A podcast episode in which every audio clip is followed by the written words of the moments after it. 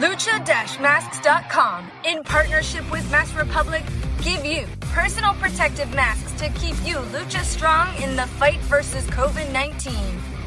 With world class luchadors Blue Demon Jr., the Lucha Brothers, LA Park, Ultimo Dragon, Cain Velasquez, Conan, and so much more. Head to lucha-masks.com and you too can become a masked warrior. Lucha-masks.com, powered by Pro Wrestling Revolution. Estás escuchando Lucha Central Podcast Network. Y ahora, luchacentral.com presenta Lucha Central Weekly en español.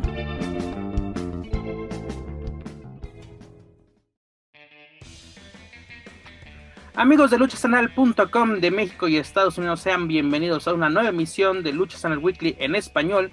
Yo soy su Pep Carrera y desde la Ciudad de México tengo el gusto de presentar a mis compañeros y amigos. Primero las damas, la dama del buen decir, y la Eddie Small del pancracio, Daniel Herrerías Mana, bienvenida. ¿Qué tal? ¿Qué tal? Saludos a todos los que están con nosotros esta semana y a todos los que estamos aquí en Weekly. Ya empezamos y venimos hoy calientitos. Como debe de ser, hermana. También me acompaña el terror de las conferencias de prensa de la Caravana Estelar y reportero dirige Manuel Extremo. Manu, bienvenido. Y yo no sé por qué no me mandan invitación a las ruedas de prensa, pero bueno, tendré que poner una queja. Hola a todos, ¿cómo están? Un gusto estar nuevamente con todos ustedes. Hoy se va a poner bonito esto, ¿eh? Yo les recomiendo que lo escuchen completito. Así es, Manu, este programa viene muy, muy calientito. Además, directamente desde Contacto Informativo, el reportero más kawaii, Mr. Joaquín Valencia. Amigo, bienvenido. ¿Qué tal, Pepe? ¿Qué tal a Manu, a Dani y a todos los que nos escuchan? Un gustazo estar una nueva semana con ustedes y pues me pregunto, pues qué, si a Manu no lo mandan a las conferencias semanales de la comisión, del sindicato, oye, te debería estar ahí en primera fila. Va a ser el reportero de planta de esa, de esa sede. No, ¿qué pasó? Yo puros lugares con, con caché y elegancia. Ya ves que luego parece que trae Pero te vamos a mandar entonces a las del sindicato. Mientras no me manden al show de Cristina, todo bien. Próximamente, próximamente estás ahí. Amigos, finalizamos el mes de julio con nuestro programa número 64, el cual ya lo saben amigos, escuchas, está lleno de información, análisis, debate y uno que otro chisme del ámbito luchístico, tanto nacional como internacional. Antes de comenzar amigos, escuchas rápidamente, les comento que las opiniones vertidas en este programa son exclusivas y responsables de quienes las emiten y no representan necesariamente el pensamiento de Lucha Central y más Republic. Amigos, comenzamos esta edición número 64, ya 64 ediciones con una triste, triste noticia. Falleció Brazo de Plata Super Porky este pasado 26 de julio, a los 58 años. Joaquín Valencia, ¿qué nos puedes comentar sobre este lamentable suceso? Pues sí, eh, ya se dijo, es lamentable, es algo triste que ha movido a toda la afición de la lucha libre en México y que incluso ha trascendido a nivel internacional. Luchadores eh, de Estados Unidos, sobre todo como un Chris Jericho, eh, por mencionar alguno, la misma WWE, el mismo Triple H, eh, manifestando sus condolencias por la pérdida de, Super Porky, también recordando el paso que tuvo, aunque breve, allá en la WWE. que qué tanto carisma, qué tan querido era, que recuerdo que incluso la misma WWE le consiguió el permiso a Brazo de Plata para que se pudiera llamar o para que lo pudieran presentar como Porky, Porky Jr., porque había un conflicto con la Warner Brothers, pero pues dijeron, va, no hay bronca, le conseguimos el permiso y, así estuvo. Ojalá hubiera trascendido más en, esta empresa norteamericana, pero pues lo que hizo fue de, verdad algo muy, muy eh, recordado por muchas generaciones. Una lástima y que descanse en paz el buen brazo de plata. Dani. Pues fíjense que eh, yo la verdad le perdí la pista, me tocó trabajar con él cuando yo recién entré a AAA, más o menos por ahí del 2008, 2009, una cosa así, todavía estaba ya en, en su pleno apogeo del el Bispuerco, me tocó pues trabajar en varios, varios eventos con él. Eh, por ahí eh, hay una cabellera que hizo con el brazo que también me tocó. donde perdió eh, pues su hermano el brazo, perdió la cabellera y tengo recuerdos muy vagos, honestamente, pero pues obviamente es, una gran estrella. Hace, hace, hace poquito, no, no recuerdo en dónde, estaba yo viendo una lucha que había tenido en la Arena México también, en los momentos yo creo que de buen o gran esplendor de los brazos. Así que eh, realmente la afición, y esto sí hay que decirlo, eh, mucha gente poniendo cosas, poniendo recuerdos, poniendo fotografías. Era un personaje que si bien ya tenía muchos años que no estaba en activo eh, por problemas de salud, pues que la gente lo recordaba grandemente por sus hazañas, tanto arriba como abajo del ring, porque eh, pues el señor era, era todo un show, ¿no? Con, con la extensión de la palabra y pues obviamente la familia, creo que eh, los Alvarado han quedado en, este desamparo de, pues, del padre. Hay que ver cómo, cómo lo, pues, lo, lo, van procesando poco a poco y cómo les da esto también pues, mayor fuerza para seguir adelante. Y pues ahí está, quedará para siempre es escrito en, en yo podría decir que con oro en las letras de la lucha libre mexicana todo lo que hizo Porky o Super Porky en, México, ¿no? Y bueno, también en, todos lados donde llegó ahí. Manuel Extremo. Pues creo que se va una figura emblemática de la lucha libre a nivel mundial, eh, un referente del toreo de cuatro caminos, un referente de, los años 90 en, en, triple, en el Consejo Mundial, su paso por triple A, creo que donde estuvo dejó huella, eh, fue un personaje muy carismático, nada más tenía que llorar o tenía que levantar la mano con el símbolo de los cuernos y, la gente se le, entregaba. Lamentable noticia y, creo que ya es de los últimos que nos quedan, que nos quedaban. Todas nuestras leyendas, todos nuestros ídolos se han ido y se va, creo que uno de los más importantes, ¿no? El, brazo de plata o Super Porky. Ahora que dice Dani de esa, de esa lucha en la Arena México, yo estuve viendo ayer la de los brazos contra Cato, Superastro y el otro no me recuerdo quién era, perdón, creo que era Volador. Y era un espectáculo verlo en el ring. Todo lo que hacía, tanto como la parte del chistorete, el ponerse a llorar, que lo regañaban los brazos, que realmente eso hacía que el público se les rindiera. Pero ya la parte luchística, digo, todo el mundo habla de, un luchador carismático y de chistorete, pero en la parte luchística tenía una agilidad increíble, hacía unos movimientos que para su peso y para su estatura parecía increíble y, lo hacía y lo hacía bastante bien. Creo que se fue el mejor de los brazos, guardando las proporciones tanto de Juan como de Chucho pero sí se fue un referente de la lucha libre nacional. Este, quizás eh, mucha gente que no, lo, que no conocía de lucha libre, a él sí lo conocían, entonces sí fue una pérdida muy, muy grande para el medio. No, tú, deja de solo para el medio, tuvo un gran impacto porque era pues un símbolo de la cultura popular mexicana, ¿no? Porque varios medios no especializados dieron la noticia, así, eh, perdón la expresión, pero como muy platillo, ¿no? Así de que se fue Porky, este, porque no podrás no saber nada de lucha libre, pero ubicas perfectamente a Super Porky. No sabías que si se llamaba José Luis Alvarado Nieves, si se llamaba Brazo de Plata, sabías que era Super Porky, ya era como que un, era, es como, como, como que monito, ¿no? De que ya son parte de la de la cultura popular. Y además, Manu, tú, tú mencionaste algo muy importante, donde se paró dejó huella, ¿no? Luchísticamente hablando, este, la empresa mexicana de lucha libre, este, el Toro de Cuatro Caminos, el, ya el Consejo Mundial, ¿no? En su nueva etapa, ya como lo conocemos hoy en día, fue de los fundadores de AAA, ¿no? De los pilares de esta, de esta empresa, y además tiene luchas que recordamos de apuestas, yo me acuerdo mucho contra Pierrot, contra Máscara Año 2000, eh, e incluso pues, esta lucha, ¿no? Que eh,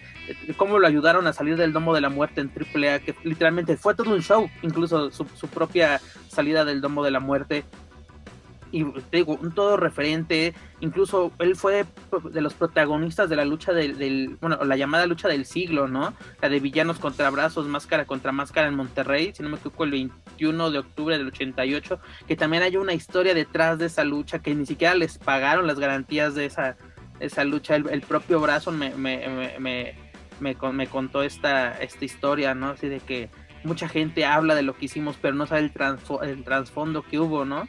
Que también las máscaras les estorbaban, parecía, ¿no? eran unas máscaras realmente hermosas, elegantes, pero les estorba porque conocimos a grandes personajes, este, como tú dices, a, Chucho, a Juan, conocimos, pero Porky como que estuvo un poquito más arriba, fue el líder y también lo importante, ¿quién, ¿con quién se queda el mando de los Alvarado? Porque era el, que literalmente llevaba esto. ¿Quién queda? Pues yo creo que Saiko, ¿no? El, ahora sí, el, el, heredero va a ser de, esta dinastía y pues a ver qué, qué nos prepara, ¿no? También este Saiko rumbo a, a Triple Manía, porque va a ser un golpe muy difícil, sobre todo en un compromiso tan importante para él en este, en este año. Ahí es donde tiene que sacar fuerzas y, sacar la casta y, encontrar alguna motivación para poder salir adelante en ese encuentro, porque pues no es fácil, pierdes a tu papá a un mes de un compromiso muy, muy importante, anímicamente no sabemos cómo vaya a llegar, físicamente se ve bien, pero pues anímicamente es lo, importante. Y sí, yo creo que él agarra la, la, batuta de la, de la avalancha Alvarado, que si no me equivoco es la dinastía más grande de lucha libre en México. Pues ya creo que van hasta en quinta generación, Manu. Porque hay y aparte de los agregados, ¿no? Como los Casas, ahora ya también es Alvarado Casas. Este, o Alvarado Ortiz con Máximo y, y, y Siux, ¿no? Entonces, sí se queda el paquete muy, muy grande para Saiko de seguir adelante con la dinastía y de, dejarla en alto. ha, habido negritos en el arroz, como toda familia, incluso hasta los mismos brazos se agarraban a madrazos entre ellos y las peleas eran fuertes, tanto arriba como abajo del ring, pero siempre ese amor de hermanos lo sacó adelante. Me acuerdo de una lucha eh, rápido aquí en el Muham, fue brazo de platino, brazo de oro, ya tiene rato, y Porky contra Mil Máscaras Psicodélico y Dos Caras. El respeto que le dieron los brazos a la familia Máscaras, este, haciéndoles reverencia, te das cuenta la clase de personas que eran y la humildad que los caracterizaba. No, y además lo, importante y que lo comentamos antes de entrar a grabar este, este podcast es de que afortunadamente Porky tuvo varios homenajes en, en vida, ¿no? Que así deben ser los homenajes, en vida. No, ahorita ya tanto AAA, Consejo y todas las empresas ya tienen el pretexto de hacer homenajes que están en todo su derecho y no, no le veo nada de malo. Pero exactamente, porque tuvo mucho reconocimiento del público. Yo me acuerdo de sus últimas presentaciones, el público literalmente se paraba, le aplaudía, este, las filas para los autógrafos todavía eran, impresionantes cuando los llevaba el solar a su tienda o se presentaba en cualquier otro lado. La gente iba a verlo para tomarse la foto, este, con, incluso, oh, yo me acuerdo que lo vi luchar en el torneo, o sea, contarle su experiencia, ¿no? De, de cómo fue su acercamiento con este, porque era, un, era carismático, era buen luchador, era un luchador todo terreno, porque en los 80, así, si nos ponemos a buscar en YouTube lo mucho poco material que hay, son grandes, grandes luchas, incluso carnicerías, porque la verdad, o sea, los veíamos gorditos, los veíamos chistosos, pero eran unas de verdaderas máquinas. Buenos para el trompo. Eran buenos para el trompo, porque aparte eran, e, ellos sí eran campeones, este... De, barrio. Eh, de, barrio, de lucha olímpica, ellos sí tenían preparaciones deportivas de así de como, de, como era la vieja escuela, ¿no? Porque hoy en día... Que... Adelante, Dani que, todavía eh, en alguna entrevista que le llegamos a hacer al brazo, eh, por ahí nos contaba de estas anécdotas de cuando tenían que hacer triplete y que lo sacaban en helicóptero para poder llegar. O sea, yo creo que ellos, pues así como en algún momento eh, hubo supermodelos, ¿no? Que, que las recordamos porque ellas dieron ese estatus de superestrella a las modelos, yo creo que los brazos, me puedo estar equivocando, pero los brazos dieron ese estatus de superestrella a los luchadores, ¿no? Fueron ellos los que subieron ese también eh, a, todo lo que una superestrella tiene, tiene que ver. Obviamente no, no, no vamos a poner aquí a comparar ni vamos a estar hablando de Santo y Demon porque creo que eso se puede aparte, pero este estatus de superestrella, de omnipresentes como hoy lo podemos ver con muchos luchadores que son wow, eh, a lo mejor nos falta esta conciencia y se los digo eh, hablando en primera persona de esta conciencia del pasado, ¿no? Pero, pero la gente que los vio luchar, la gente que los veía y los pedían en cada ciudad, en cada lugar, pues creo que eh, sí se va uno de los grandes. Eh, insisto, la, merma de su, de su salud creo que fue pues eh, en mayor consecuencia de lo que sucedió, porque era muy joven, realmente 59 años es, es una edad muy joven aún, pero pero la lucha le pasó la factura, Dani, porque aparte, si no me equivoco, su última presentación fue en 2016 en la Arena Coliseo de Guadalajara, ¿no? O como la Arena México y la Arena Coliseo de Guadalajara fueron sus últimas presentaciones oficiales, ¿no? Pero al principio él mencionaba, no, es un ratito, este, quiero operar las rodillas, quiero bajar de peso para realizar una gira de despedida y desafortunadamente ya no lo pudo hacer, ¿no? Ya no nos pudimos despedir de, de, porque como nos hubiera gustado, ¿no? Encima del cuadrato con aplausos, ¿no? Que se, que literalmente se fuera en paz con la lucha libre, ¿no? De que nos dio todo y se lo reconocemos. Y bueno, se lo reconocimos creo que cada vez que, que pudimos, como tú mencionas, pues joven, relativamente joven, 58 años, Dani. Y pues así desgraciadamente la noticia nos llega de golpe, porque al principio eh, siempre es de que ya mataron a otro, ¿no? Porque ya es que o se andan matando ellos mismos y afortunadamente, o más bien desafortunadamente la noticia fue, fue real, porque yo cuando la leí dije, espero que no, ya cuando todo el mundo... porque lo habían matado varias veces. Sí, no es la primera. Eh, este, yo me acuerdo que Joaquín nos comentó aquí en, Weekly que cuando fue el accidente de la línea 12 del metro, lo habían, lo ponían en la lista de los fallecidos. Los fallecidos. Porque había un José Luis Alvarado. ¿no? Así de que, y, super, y incluso no me acuerdo qué medios así, así de los serios pusieron, así de que había fallecidos, cuando dices, ¿no? Y, desgraciadamente unos meses después se hace realidad, no, no, no, no de esta forma, pero pues ahora sí, como, como se dice coloquialmente, llega a la arena celestial, se reúne con sus, sus hermanos, los mosqueteros del diablo están reunidos, y pues hace un mes, ¿no? Teníamos la noticia de, de pasión, ahora Julio no se nos, se nos despide con esta triste noticia y pues esperamos que ya no se sigan sumando, ¿no? Este, pues esta, este listado, ¿no? De luchadores que nos abandonan este, este año. Pero bueno, tenemos un gran luchador, un gran referente. Lo comentas tú, Joaquín, en WWE, ¿no? Él nunca debutó en el ring, por así decirlo, estrictamente. Él siempre estuvo en segmentos cómicos en backstage, pero dejaron huella porque la gente sí se acordó de él. Cuando la noticia empezó a salir en Estados Unidos, es súper porque el que salió en WWE, imagínate qué tanto impacto tuvo o su segmento con un jamón, que la gente se acordó de él. Ay, hasta invitándole ahí al Boogeyman Al Boogeyman, eh, este, con Teddy Long, o sea, tuvo su referente, aparte le tocó una, una etapa pues de muchos cambios en WWE le tocó el fallecimiento de, de Eddie. De, Eddie. Este, yo me acuerdo que cuando tuve la, oportunidad de platicar con él, me comentaba cómo fue la negociación para que él llegara a WWE, con quién habló, cómo lo llevaron, cómo fue el así el trato con el Consejo Mundial, porque en ese entonces él estaba trabajando con Consejo Mundial de que hora le va, pero los viernes así como que de ley tú tienes que estar aquí en la Arena México, o sea, de que te volamos el lunes en la noche porque los martes se grababa SmackDown y órale, el miércoles a primera hora lo, lo regresaban a, a México. Y lo chistoso, no luchaba, pero hacía los segmentos, segmentos que pegaron, que se quedaron en el, en el recuerdo del colectivo de, del WWE Universe, ¿no? Como le dice la WWE a sus aficionados. oye, eh, aparte el secuestro de Pepe Pepe. Eh, se lo comieron aparte. Aparte se comieron a Pepe Pepe. Por eso se fue a desquitar con el Chabelo y se ven todos chamorrotes. No, la verdad es que lo que hiciera Porky pegaba, lo de Elvis Puerco, verlo, Elvis Porky, Elvis Puerco, así le decía el rudo. En esa triple manía 16, salir con la guitarra, tan sencillo. La un segundo aire. Hasta Roto Porky pegó. ¿no? Que imagínate que una empresa te busque para que patrocine, es así, yo quiero que tú seas mi patrocinio, así que tú lleves mi patrocinio. ¿Cómo? Pues me convierto en Rotoporky. O sea, la guitarra. Aparte le quedaba de lujo. No, sí, sí, sí. E-, era un gran, gran luchador.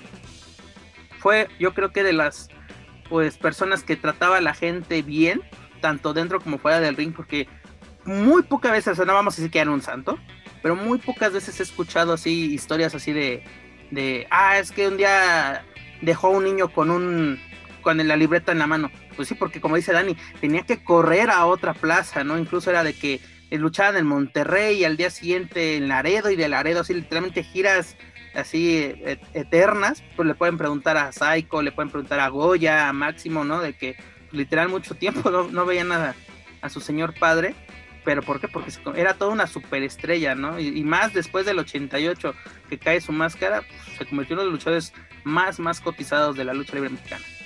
Pues imagínate, Pep, que los domingos estaba a mediodía en la arena Ecatepec, de ahí se iba a la arena Coliseo a las 5 de la tarde, saliendo a volar para Monterrey para llegar a la última, a la última lucha de, de la arena Coliseo en Monterrey. Había veces que estaban en tres estados, cuatro estados en un mismo día y moviéndose a marchas forzadas y luchas que se alargaban muchísimo, pero a ellos les tocó toda esa bonanza, los tripletes, las cuatro luchas por, por día, un fin de semana, y, realmente es que toda la fue el boom de la lucha y todos querían ver a los brazos. No, y además creo que los, exactamente los brazos dejaron huella en lo que son las facciones, ¿no? Porque eh, que había facciones antes sí, pero yo creo que eh, es, eh, los brazos marcaron un antes y un después en México no sé cómo, cómo, cómo, debe de ser, aparte campeones donde se pararon este triple A, este consejo, toreo, además es giras solicitadas en, con New Japan, con All Japan, ¿no? En el lejano oriente, fue todas unas superestrellas nuestros queridos brazos, pero bueno, descanse en paz, José Luis Alvarado Nieves. Pues ahora sí, bienvenido a la arena celestial, mi estimado. Pero bueno. Dejando a un lado esta triste noticia, vámonos a nuestra barra informativa. Vámonos con Consejo Mundial de Lucha Libre. Dani, no pongas esa cara, tenemos que informarlo con todo el, dolor de tu corazón. Pero, ¿qué tenemos esta semana? Bueno, esta semana nos presentaron la segunda, pues, cosa llama? Parte, el bloque B del torneo La Leyenda de Plata, donde Titán se va a enfrentar a Templario en la gran final tras vencer a Carístico en esta fase. ¿Qué les parece? Joaquín, creo, si no me equivoco, le atinaste a la gran final, ¿no? Ese eran tus gallos. Exactamente. Sí, totalmente. Y por, lo que ya mencionaba, ambos han ya este, trabajado de manera muy destacada durante las funciones que se han hecho en pandemia. Eh, ya son una realidad. Insisto en este tema de que muchos todavía los consideran, ah, que dieron la sorpresa o son la, dieron la campanada al colocarse en la final de la leyenda de plata. No, ellos ya son una realidad, la calidad desde luego la tienen y creo que la combinación de estos dos en un mano a mano va a ser de verdad algo, algo muy, muy bueno. Ojalá que así sea. Y pues sí, ahí sí me reservo mi pronóstico. Quizá un poquito lo veo un poquito a favor de Templario, pero sí va a ser un duelo muy parejo y de verdad va a ser este, un agasajo verlos en ese mano a mano y de ahí pues a ver si, si suscita, se suscita algo más, ¿no? Ahora sí, e, el consejo hace unos meses nos cacareaba que la lucha del año iba a ser volador contra bandido, ¿no? Por este campeonato welter histórico de la NWA yo creo que podemos estar entre la lucha del año del consejo, ¿no? O sea, la, lucha que por fin del la, campanada dentro de la serie estable, que además de que la serie estable tiene un gran futuro con estos luchadores, porque realmente son luchadores 4x4, te manejan todos los estilos, además de que, pues, uno representando muy bien al bando técnico y el otro, pues, un rudazo despiadado yo, me inclinaría más por Templario, pero gane con quien gane, la verdad. Ahora sí, el que va a ganar es el aficionado, porque aquí va a haber una gran, gran lucha. Espero que sea la lucha del año, señores. Así lo, lo quiero. Y además creo que hay una noticia interesante, ¿no, Joaquín? De que este evento va a ser transmitido a través de una nueva plataforma. Así es, yo que ya andaba este, tirando pestes, ya andaba este, despotricando porque no encontraba. Casi no se nos da aquí hablar eso, ¿verdad? Sí, porque no encontraba la forma de, comprar el, streaming. Eso lo estaba haciendo a principios de semana. Y andaba este, inventando madres, tratando de conseguir un boleto en la reventa porque solo así me dejan entrar a la México. Este, pero bueno, ya se dio a conocer en el noticiero del consejo que Ay, Juan, y así menos vas a entrar. En el noticiero del consejo se dio a conocer que sí estará a través de esta plataforma que me decían algunos estábamos seguros de que no es una página este eh, cargada de virus, quién sabe, porque el nombre está medio desconfiado, dice buya.com. Este, dije, es algo de Laredo Kid, por aquello del Buyase, pero no. Por un momento lo pensé, pero qué raro. Es una filial de Shane. No lo, no lo dudes. Pero aparte, qué, qué curioso que el consejo, como tú mencionas, en esta plataforma de Buya, me la puse a investigar y es una de videojuegos, no es como un Twitch, por así decirlo. ¿No? O sea, de que hace, hacen, ¿cómo se llama? Gameplays y hacen así transmisiones, ¿no? Como que también es una, qué buena opción, aparte que dicen va a ser de manera gratuita, eso se agradece. Pero va a ver qué tal salen las transmisiones, porque yo me acuerdo que todos los debuts son accidentados porque o no hay sonido, o empiezan tarde, o desaparece la lucha y luego nos dicen, ah, pero no se preocupen, se las ponemos al final. Es de no, señores, así si estábamos pagando, pues... Pues en teoría no debería de suceder, Pepe, porque recordar que eh, se vendió todo el abono, todo el, paquete de las, todas las funciones del mes de julio. Esos ya están, ya hay gente que pagó por todo ese abono y que viene incluida la función de la leyenda de plata. Entonces, quiero pensar de que esa es la misma producción, simplemente van a pasar la señal a, esta plataforma de bulla. Entonces, en teoría no debería de no debería de, tener ningún inconveniente. Ah, no, claro, pero acuérdate que y eso nos lo dijeron a nosotros en la mesa de los Márgaros y gente del Consejo Mundial, de que los problemas de transmisión siempre venían del lado de Ticketmaster. ¿no? De que nosotros estamos, estamos en vivo, estamos mandando la señal correctamente sin ningún inconveniente y a los que se les caía la señal, se les iba la señal, no había audio, era, era cosa de, Ticketmaster, ¿no? O sea, como que también Ticketmaster no fue, siempre lo dije, no siempre fue la mejor opción para el Consejo Mundial. Y aparte de que, pues, mm, Dani, Dani nos, lo, ha dicho de, de, de viva voz, se llevan un gran porcentaje de la venta de, de los boletos, ¿no? En este caso de, las, de los streaming. Yo creo que el consejo hace muy bien al buscarse una alternativa. Este viernes vamos a ver qué onda. Esperemos que no haya ningún problema y el consejo por fin haya encontrado el lugar idóneo para sus transmisiones, porque también ahorita lo platicamos, pero también ya una nueva sede del consejo eh, regresa a la acción y pues van a transmitirlo porque también estamos el problema de que estamos cachando dónde vamos a ver las luchas del consejo. No sabemos que lo que pasa el viernes, pues ahora lo vamos a tener por Bulla o lo vamos a tener por Ticketmaster, pero luego las luchas de campeonato de los de los domingos estamos cachando que por Mexiquense, por Heraldo, por donde se les ocurra pasarla y a ver cuándo la pasan. Hace poco pasaron la de la de Titán contra Negro Casas por el Mundial Welter, un lucho no no, pero o sea, como que tengo que estar cachando o buscando estar al tanto. Cuando antes te podías programar de que, ah, esto pasa aquí, esto pasa acá. Así como que sabías bien por dónde buscar o ver las transmisiones del, consejo, porque sabías que lunes y martes era en YouTube. Sabías que Marca Claro o Televisa, o en ese, bueno, en ese entonces todavía no regresaba a Televisa, pero sabías que era Marca Claro los bienes espectaculares. Y los domingos, pues ya los podías ver así de, en, los momentos estelares de, la semana a través de su noticiero oficial. Pero bueno, qué bueno que tenemos una, una nueva opción. Aparte de que no nos han decepcionado, señores, el consejo sigue en buena forma en los bienes espectaculares. Además de que ya tenemos un reto, un reto serio. Tenemos a esta Amapola y a la campeona femenil de Occidente, dígase Dark Silueta, que retaron a Jarochita y a Lluvia, quienes las vencieron la semana pasada. Y pues esto va a ser una gran, gran prueba para las campeonas. Adelante, Dani. Maestra, ahora sí, tengo mucho que decir, tengo mucho que decir. Número uno, y, lo más importante es qué buena lucha dieron. Qué pinche luchón, ¿no? Tan bueno. Eh, Dark Silueta me parece que está en un momento así perfecto de su carrera. Ojalá, ojalá eh, podamos ver mucho más de ella. Me gustaría verla en solitario. Está bien la pareja que está haciendo con la Amapola, pero me gustaría verla más en solitario, que desarrollen un poco más su personaje, que desarrollen un poco más su vestimenta. Me parece que es muy interesante lo que está haciendo. Voy a decir una tontería, pero me encantaría verla junto a Stephanie Baker, algo que pasara y me encantaría verlas trabajando juntas. Creo que sería un par de rudazas buenísimas. Por el lado de la jarochita, pues ni qué decir, cada vez mejor.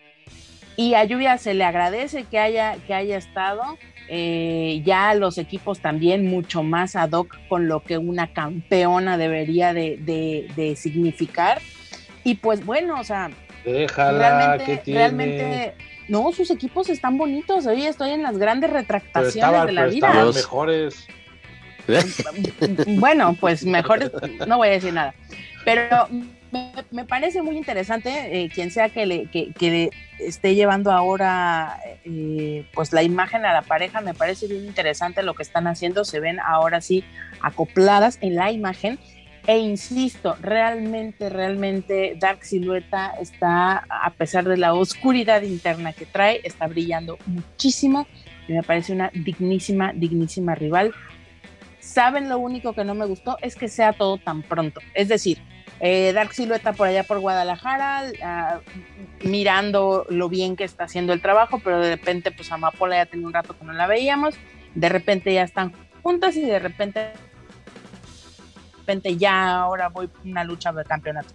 Como que me hubiera gustado que, que se saboreara un poquito más esa rivalidad antes de aventarlas a una lucha. Está bien, ambas tanto Silueta como Amapola tienen todo el derecho de pedir y levantar la mano por la trayectoria que tiene cada una, pero sí me hubiera gustado ver un poquito más de este pique entre ellas, porque sí me parece que han encontrado un buen balance.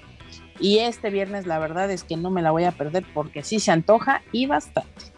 Además, mira, estoy con- concuerdo totalmente contigo, así como que necesitamos más historia de trasfondo, pero lo bueno es que hay química entre parejas y rivales, ¿no? O sea, de que es lo que necesitamos, porque luego hay así de que, sí, te reto mano a mano y nos regalan cada bodrio, ¿no? Y aquí hay química, hay pique, se pueden hacer grandes cosas, no vamos a ir a que, ah, aquí vamos a apostarlas o meterlas en una jaula, no, para nada. Pero con lo que está haciendo el consejo en los viernes espectaculares y los domingos en luchas de campeonato, señores, qué buenas luchas nos ha regalado el Consejo Mundial, demostrando por qué es el Consejo Mundial. Y esa línea tienen que seguir. ¿Por qué? Porque estamos ya en la antesala del 88 aniversario. Y esa fórmula es la que tiene que seguir el Consejo. ¿No? Tiene que seguir dando de qué hablar. Y regresando al tema de la leyenda de plata, pues tenemos que Titán superó a Felino Jr., a Fugaz y uno de los favoritos, ¿no? Que también era carístico. Quieras o no, o sea, tres, tres leyendas de plata te, av- te avalan. Pero pues Titán sacó. y aparte con, una, con la mística, porque es la mística y luego un- un- una variante de Puente Olímpico. Pues le- le- literalmente este joven nos demuestra que tiene un gran, gran arsenal y que estudia a sus rivales. Ahora sí, va- vamos a esperar a ver qué nos ofrecen Templario y, y Titán este 30 de, de julio en, en la, en la Arena México, porque aparte eh, también nos ha, eh, ha sido la antesala de grandes rivalidades y de grandes encuentros, la leyenda de plata. Yo me acuerdo que tuvimos a Atlantis contra Místico en 2006, gran lucha, la del perro guayo contra Felino, ¿no? Este gran momento que se quedó grabado en todos nosotros cuando el perro rompe el trofeo de la leyenda de plata, ¿no? Para decirle, yo, yo solo gané este torneo para demostrarle que soy mejor que todos ustedes y para hacer encabronar al público de la México, ¿no? Porque el público de la México rechazaba al perro, se estaba ya el nacimiento de los perros del mal como los conocimos, esta, esta gran facción. Y pues también, ¿no? Eh, Hace unos años, 2018, este, este Fénix y, y Cavernario nos regalaron un gran, gran lucha, una lucha del año prácticamente, por la leyenda de plata, así de que estamos eh, ante un gran encuentro y sobre todo una gran función, ¿no? Esperemos que el Consejo siga con esta fórmula, exactamente, que sigan con los viernes espectaculares de, de Arena México. Pero continuando, cambiando de tema, pero continuando con el Consejo Mundial, pues como ven señores que para festejar los 29 años de las pequeñas estrellas, porque ya no son, ya no es la división mini, son pequeñas estrellas del Consejo Mundial, pues Shockercito se hace la cabellera, cabellera perdón, de pequeño violencia en este pues torneo cibernético suicida donde estuvieron en juego 12, bueno, estu- 12 pequeñas estrellas pusieron su, tanto sus máscaras como sus cabelleras. ¿Qué les pareció esta forma de festejar a la división mini gran creación de Antonio Peña? Perdón. Muy gracioso el tipo este que le cortó la cabellera pequeño violencia, ¿eh? Con un este traje aislante de, de todo a todo. Ni al caso, la verdad creo que sí está bien que se sigan las medidas de seguridad, pero eso fue una exageración. Hablar de la lucha fue buena, ¿eh? Hubo cosas muy buenas, muy interesantes. La verdad es que Dragoncito bastante bien, Pierrotito, un señorón. Y la, la lucha que definió todo, también bastante buena, creo que no quedaron a deber. Una revera, una, así se lleva, su ejército se lleva con la reinera, ¿no? O sea, como que la, el movimiento llave de sus grandes triunfos. Pero el Choquercito estaba súper desaparecido, tiene mucho, mucho tiempo sin defender su campeonato, además de que esta división está muy olvidada por el Consejo porque ahora sí con la creación o incorporación de, los, de las microestrellas, pues como que lo relegaron, ¿no? Así como que el juguete nuevo lo hicieron a un lado y pues Microman y compañía se volvieron la, sensación de, del Consejo Mundial. Qué bueno que el Consejo se acuerde que tiene esta división, pero pues también ya lo hablamos la semana pasada, ¿no? De como que poco a poco las empresas las están haciendo a un lado. Y pues digo, si es una gran celebración, mándala al viernes espectacular, no la mandes al domingo familiar. Yo sé que tienes que pues llenar o hacer atractiva tus carteleras, pero si tienes en la aparte lo pones en la semifinal y pones a, el mano a mano entre Blue Panther y Atlantis en Estelar, ahí me estás dando a entender que tampoco tú les das la misma importancia o la relevancia que deberían de tener. No se amontonen, amigos, no se Porque Sí, fue, fue para ayer, perdón, este, tienes un poco... Sí. Dale, dale, mi Juaco. Sí, solo este por porque se eh, estaba cerrando o se cerró también estas funciones de homenaje o, por la trayectoria de Atlantis, ¿no? También ese puede ser un motivo, pero pues ahí te das cuenta de pues, las jerarquías, ¿no? Y que también, seamos honestos, o sea, cuánto tiempo estuvo desaparecida la división de los pequeños estrellas y pues sí era iba a ser bastante también un poco extraño o bastante extraño ponerlos del estelar después de tanto tiempo de ausencia. Ah, también, pero pues dale, dale la importancia, ¿no? Si lo vas a festejar, porque eso sí de que no, 29 años y todo, te digo que si les olvida que Antonio Peña los creo, pero bueno, esa es otra historia. Pero pues dale la importancia que tú mismo les quieres dar, Joaquín, ¿no? Aparte te digo, Choquecito necesitaba otro triunfo, es el máximo ganador de esta división, junto a Pierrotito. O sea, ¿qué, más, qué, más le puedes dar? ¿Por qué no se la das? Pues es que también, ¿cuántos, luchadores en esa división tienes? O sea. A ver. Aéreo, acero, angelito, huevito con jamón. Sí, no, son muy poquitos. Pero sí era para que mínimo le dieran este un poquito a, otra persona, a otro luchador para impulsarlo. Digo, Shokercito ya hizo todo lo que tenía que hacer. No creo que, que, que este, esta victoria lo, lo, impulse hacia otro lado o le vayan a dar otro tipo de proyección, ¿no? Mira, ha ganado el campeonato mundial, ha, rapado a Demus, ¿no? Ya le quitaron la máscara, ya hizo todo dentro de esta división. Y como tú lo dices, mira, pues, eh, tienes a, Joker, ¿no? Tienes a Cero, tienes a Mercurio, tienes a Último Dragoncito que también tiene años que no le dan nada. A Fantasy, ¿no? Mira, estaba, yo creo que estaba cantado. Por, ahora sí, como que el largo del cabello se prestaba. De que violencia era pues, el favorito a caer, ¿no? Pero pudiste verlo ah, así de que alguien más, ¿no? Sabemos que Shockercito es muy bueno, por algo es el campeón, pero no necesita ya esa proyección. Pues es que a lo mejor aquí era donde sí tenías que aplicar un torneo para que pudiéramos ver el desarrollo de todos los demás y entonces sí, con, con un conocimiento de causa le das dos o tres luchas, o sea, es decir, dos o tres veces en las que podamos verlo y entonces sí ya te vas a una final con una justa razón, no nada más de un día para otro, ¿no? No, pero pues como darle dos o tres semanas de torneo cuando los tienen olvidados, lo que querían era rellenar el programa. Sí. No, y, aparte yo creo que fue innecesario porque si ya tenemos el cierre de los 38 años de carrera de Atlantis con una muy buena lucha ante Blue Panther que terminó en empate porque se acabaron los 15 minutos que, que pusieron como tiempo límite, pues, o sea, le quitas un poco de atractivo, pero bueno, es lo que el Consejo nos ofreció para festejar los 29 años de la división de las pequeñas estrellas, dígase las, la división mini. Pero también otra noticia que nos da el Consejo es de que tenemos otro torneo en puerta, señores. Así es, continúan los torneos en la serie estable con la segunda edición del Campeonato Universal Femenil, los cuales se van a llevar a cabo los días 6, 13, 20 y 27 de agosto, ¿no? Con la gran final, recordemos que Dalis es la actual campeona tras vencer a la Metallica el 16 de agosto de 2019. Dani, yo creo que esta es la gran, gran oportunidad para dar silueta, ¿no? Queremos verla en el plano individual. Este torneo yo creo que es el lugar indicado, ¿no? Para, para que silueta del gran salto que queremos que, que lleve a cabo dentro del Consejo Mundial. Ok, Dani, me gustó tu opinión. Joaquín Valencia. No, pues mira, este, está bien esa, eso de, bueno, por primero tocar el tema de los eh, títulos, esa rivalidad o ese reto nació ahí en la Arena López Mateos, no tiene mucho, y ahí tuve oportunidad de platicar. Es que eh, tengo, tengo un poquito de delay. Ahorita lo solucionamos, mana, no te preocupes. Ahorita, tranquila, tranquila.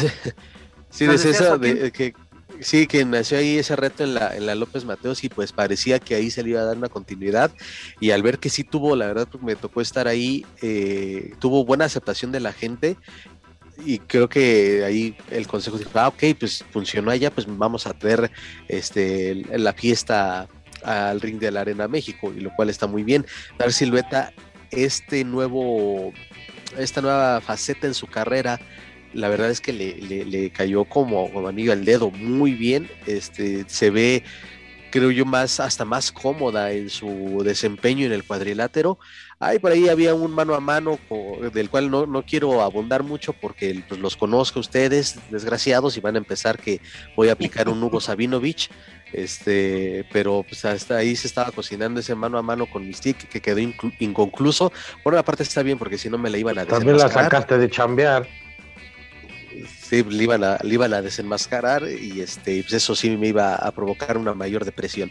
Pero no sé, este, lo de Silueta, pues yo creo que sí está en, ascenso y pues eh, qué bien está aprovechando todas estas oportunidades. Ya es la campeona de Occidente, ahora viene esta nueva oportunidad. Yo creo que el 2021 ha sido o se está convirtiendo en uno de los mejores años de su carrera y además, en las últimas semanas, sobre todo en noticias espectaculares, la, división femenil es la que está dando de qué hablar dentro del Consejo Mundial y eso siempre ha sido y me agrada que, las mujeres sean las que las que sacan la, casta por esta empresa porque la verdad a esta división le, urge pues ahora sí los reflectores. Esto es un gran una gran oportunidad sobre todo los campeonatos que tiene porque mira yo me acuerdo que hace poco si no me equivoco fue como por ay, como en, estos en junio, no me acuerdo que en junio, esta, se, transmitió una lucha de Dalis defendiendo el campeonato japonés del Consejo Mundial de Lucha Libre contra Marcela que pasó desapercibida,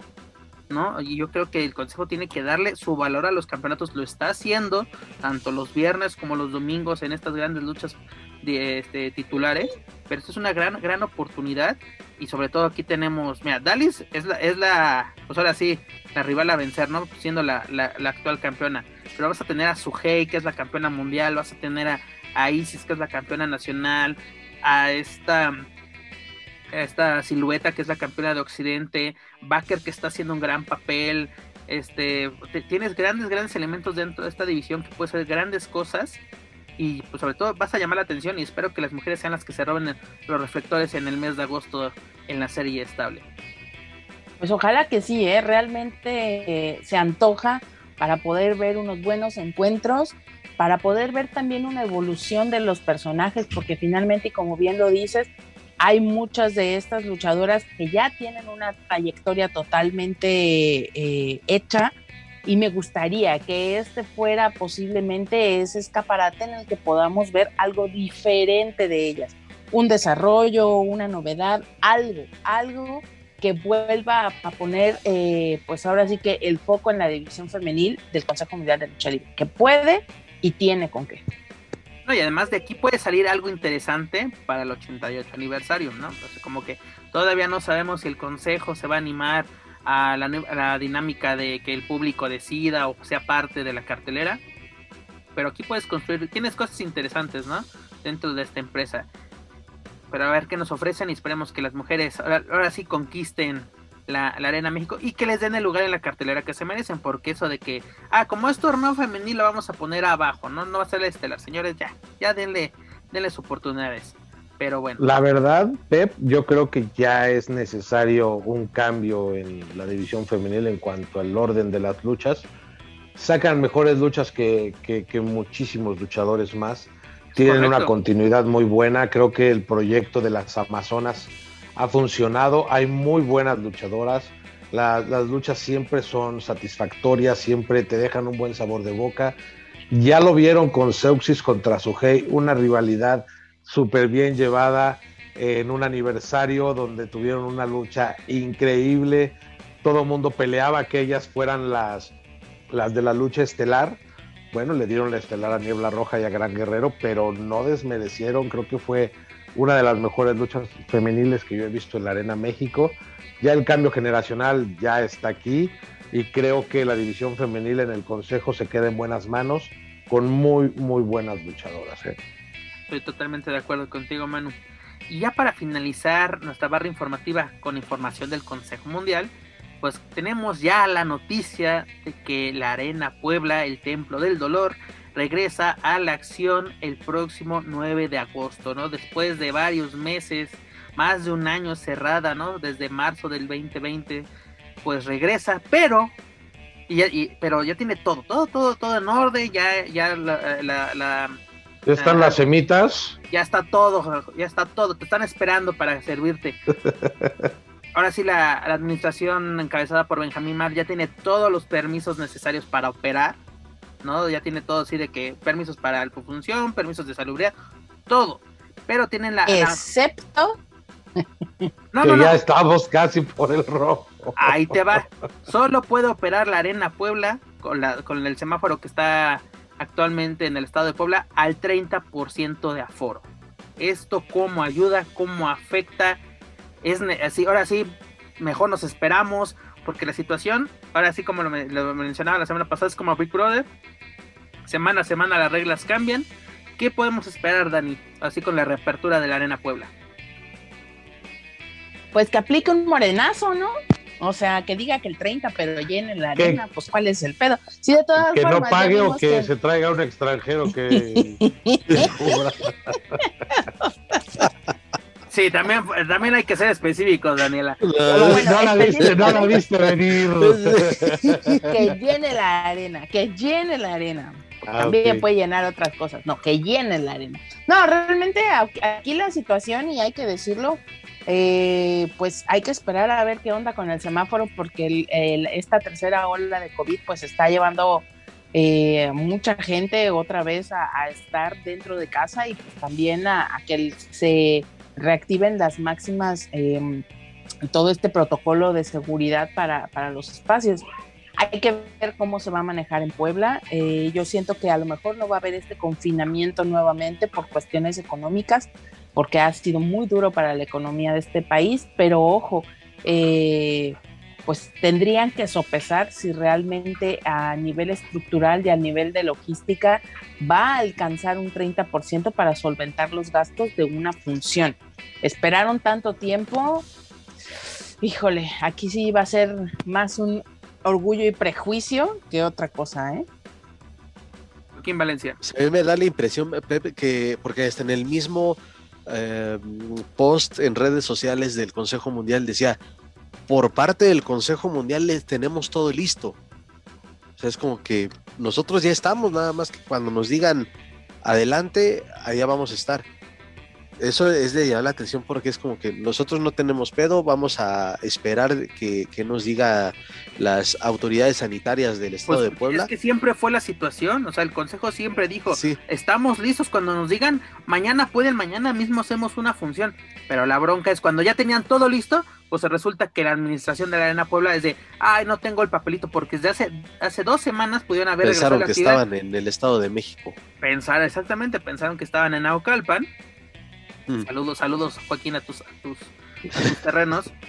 Los coterráneos. Exactamente.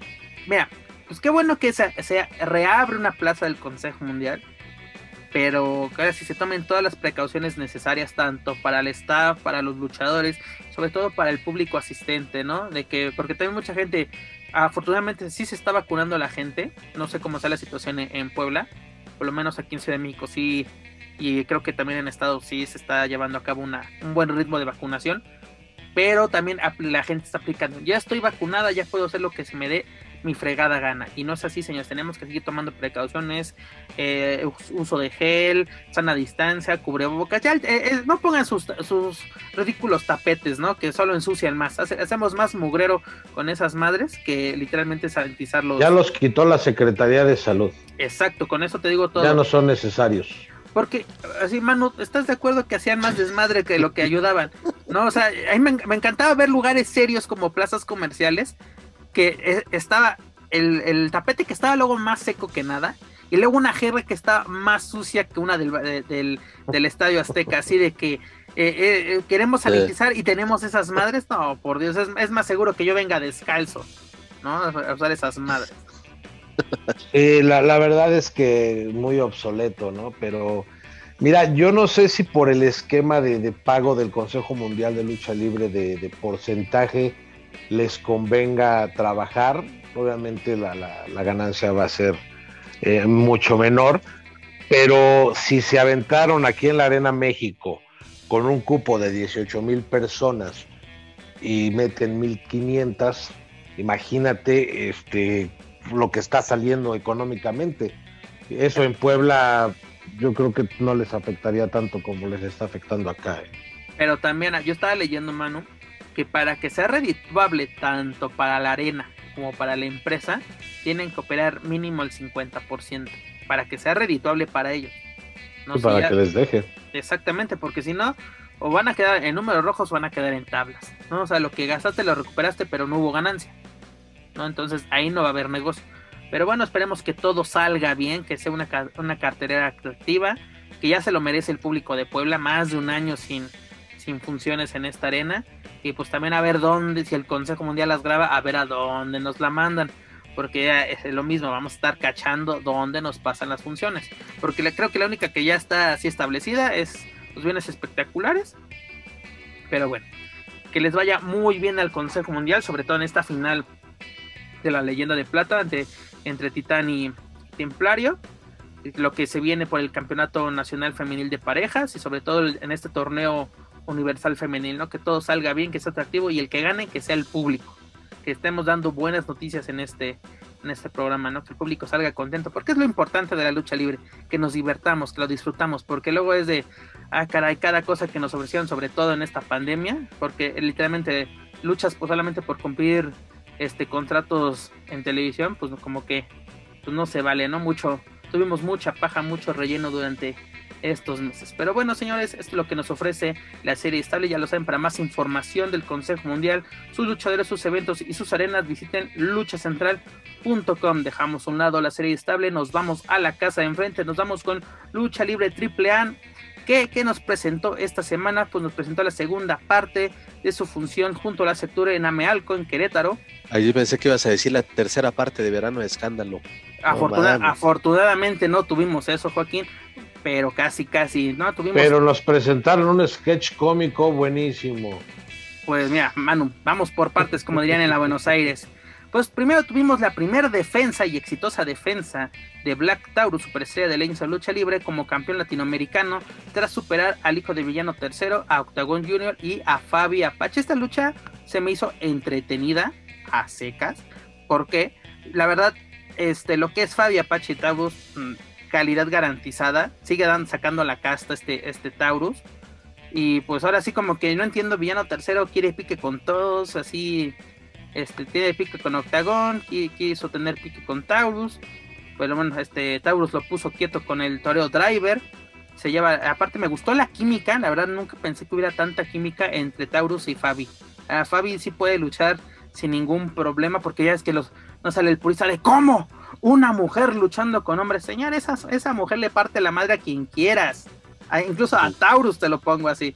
Pero como había otros dos personajes involucrados, pues así no, pudo ser ella la que definiera el encuentro, pero fue una, lucha entretenida, así digo, para un sábado en la tarde está bastante bien, y para lo que nos ha mostrado AAA en estos meses, está bastante bien, pero luego señores tenemos un debut, regresan los superhéroes de Marvel Lucha Libre, tenemos el debut de Gran Mazo, dígase Thor, y tenemos el debut del engañoso, dígase Loki, como que, bueno, lo grabaron, lo grabaron bien, pero lo transmitieron ya tarde, aunque todavía está el calor de la serie esta de Disney Plus, como, como dicen por ahí, Mm. porque no es Plus, es Plus.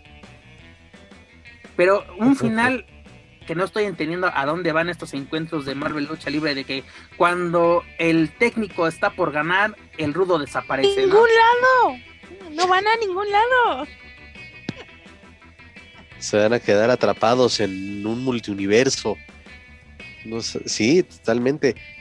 Este, deberían de, de- de ir a. Deberían hasta de producir, digo, a lo mejor la situación no, no da para eso, pero deberían de hacer un programa unitario con puros personajes de lucha libre de Marvel. Está el, el- el- para el próximo año, Joaquín.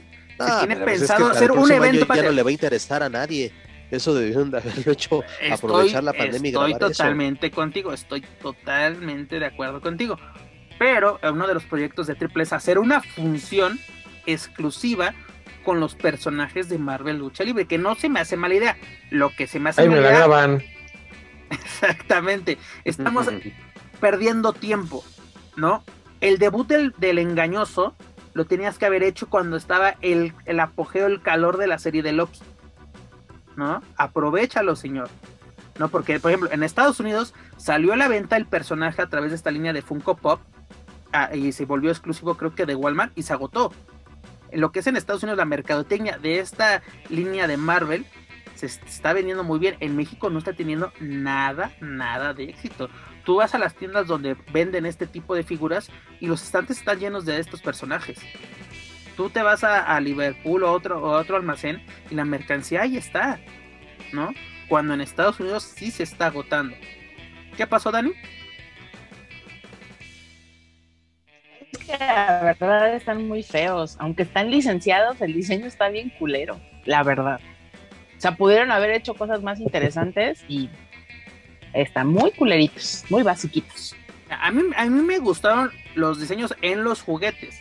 Lo que estoy viendo en The Ring sí es de, ah, caray, que estoy viendo. Sin ofender a nadie. ¿No? Porque así de que eh, tiene, tiene peluca güera, pero se le ve el cabello negro, así como que, ¿qué onda, señores? ¿No? O sea, como que hay que... Aparte, aparte ya si, si nos vamos a poner a margarear, digo, aquí no es la mesa Como de buchona magos, de pero- Iztapalapa.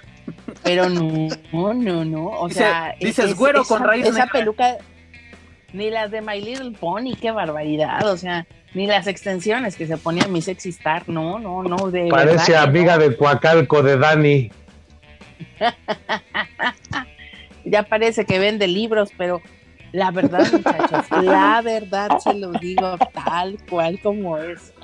Y, y, y honestamente, o sea, este mazo, ¿cómo se llama? Este Mazo. Parece más primo de Arturo del Mazo que Gran Mazo que Thor, o sea, es como de ¿qué? una pierna de Thor que lucha, o sea, muy flaquito. Digo, finalmente yo sé que obviamente eh, una cosa es eh, los personajes y tal, o, pues deberías tener estas reminiscencias de los personajes en los físicos por lo menos, ¿no? Entonces, sí, ahí sí creo que mi casting anda fallando, como Oh. que nos salió muy barato ahora. Yo creo que sí, Dani, porque por ejemplo, en el caso de Terror Púrpura que Me está... agarraron al Gio de sectura ahora. Yo creo que sí. Pero como lo comentaba, ¿no? En el caso de, de Terror Púrpura, que es este eh, representa a Thanos, pues así escogieron a un luchador que imponga, ¿no? En, en el, en el caso del físico. Pero en este caso, tanto del engañoso como el Gran Mazo, sí fue como que agarraron, creo que a los que estaban ahí disponibles en, en backstage. Y ahora le súbanse. Pues esa es la impresión que me dan. Yo que sé que hay un gran trabajo, tanto de logística, de mercadotecnia, de producción para llevar a cabo este proyecto pero el producto final no está siendo el adecuado. Se los digo con toda honestidad y de buena Pues no onda. parece, no se ve por ningún lado. No se ve, oiga, no se ve por ningún lado, nada. Es que exactamente, Dani, parece que no. Parece que no, pero sí lo hay. Y la verdad, lo digo honestamente y lo sé de buena fe. Disney está haciendo un dolor de huevos para todo esto. O sea, porque es de, a ver, ahora vamos a hacer esto. Ah, no, no, no, pero ahora ya- y yo quiero que la agujeta sea roja. Y esto así, detallitos muy castrantes para la hora de la producción. Pero bueno, es lo que. Ahora sí Es son que los- no creo que sean detallitos muy castrantes. Yo creo que se pagó una licencia y es lo mínimo como una empresa internacional que esperarías, ¿no? Ah, El que paga, Exacto. manda. No es lo mismo hacer un gato de Ready que hacer algo con Disney. Estoy totalmente de acuerdo. Pero una cosa es llevarlo a la realidad que tenerlo en un concepto. ¿No? Porque, a ver, ¿quieres que, que, que luchen con los cinturones que luego tienen y eso? Es imposible, señores. Es imposible. A ver, que, que literalmente pones a alguien en un traje de Iron Man de los que vemos en la calle de Madero. A ver, quiero que haga un movimiento que se lance de la cura. No se puede, señor. Tienes que transformar el equipo. ahora sí, el equipo de Iron Man lo tienes que conform- conformar en un equipo de, de lucha. No estoy totalmente de acuerdo. Pero bueno, Sí, también. claro. Ese no es problema. Pep. Yo creo que eh, creo que este tema nunca lo hemos tocado, pero es buen momento para desmadrar. Échale, O pues. sea, realmente, no- realmente nunca eh, eh, hemos, te digo, tocado este tema y está bien. O sea, estas deconstructuraciones de los personajes a través de las mallas, de los equipos, está perfecto porque finalmente es una abstracción de los personajes. Pero eso, yo siento que si no vas a poder traer estas armaduras espectaculares o este casting internacional que de ninguna forma, o sea, que, de alguna forma es justo lo que estás haciendo que la gente piense o recreando, pues entonces métele al luchador, métele al cuerpo del luchador, porque de otra forma, ¿cómo logras esa simbiosis? O sea, no existe la simbiosis, se quiebra y se pierde toda la magia. Y estamos hablando de que podrías generar tu propia división de superhéroes, como en algún momento, y lo he escuchado, yo no lo he visto porque a mí no me gusta WWE, pero la división de superhéroes que tenía WWE, AAA puede hacer lo mismo, pero que se note, porque de intenciones, y, y vuelvo a lo mismo, es una licencia internacional. ¿Quién le compró a quién y en los términos de quién, quién sabe? Pero el resultado que estamos viendo es un resultado muy pobre, no solamente en las luchas, sino en la producción, y que honestamente son historias que no nos cuentan ni madres. Sí, no están llegando O sea, hay a que nada. estar escuchándolo. Debería hay que de estar muy buenos escuchando lo promos que en ese caso, ¿eh? ellos, o sea, y no me vengan ahorita con que necesitamos la muñeca este, de tambo de crinolina, o sea, no. Triple A creo que ya tiene la experiencia suficiente como para llevar adelante este proyecto, a menos que en algún momento no se hayan llegado o no se haya acordado ciertas cosas, pero Dani, yo creo que si tienes la que exposición tienes que aprovecharlo. perdón que te interrumpa, pero para que se etiquete, quite, perdón, esa muñeca va a estar a la entrada de la Arena Ciudad de México. Madre Va- santa. Va, va a ser la que te va a recibir. Va- va- le van a poner ahí las cenizas del, del licenciado y de Toño Peña.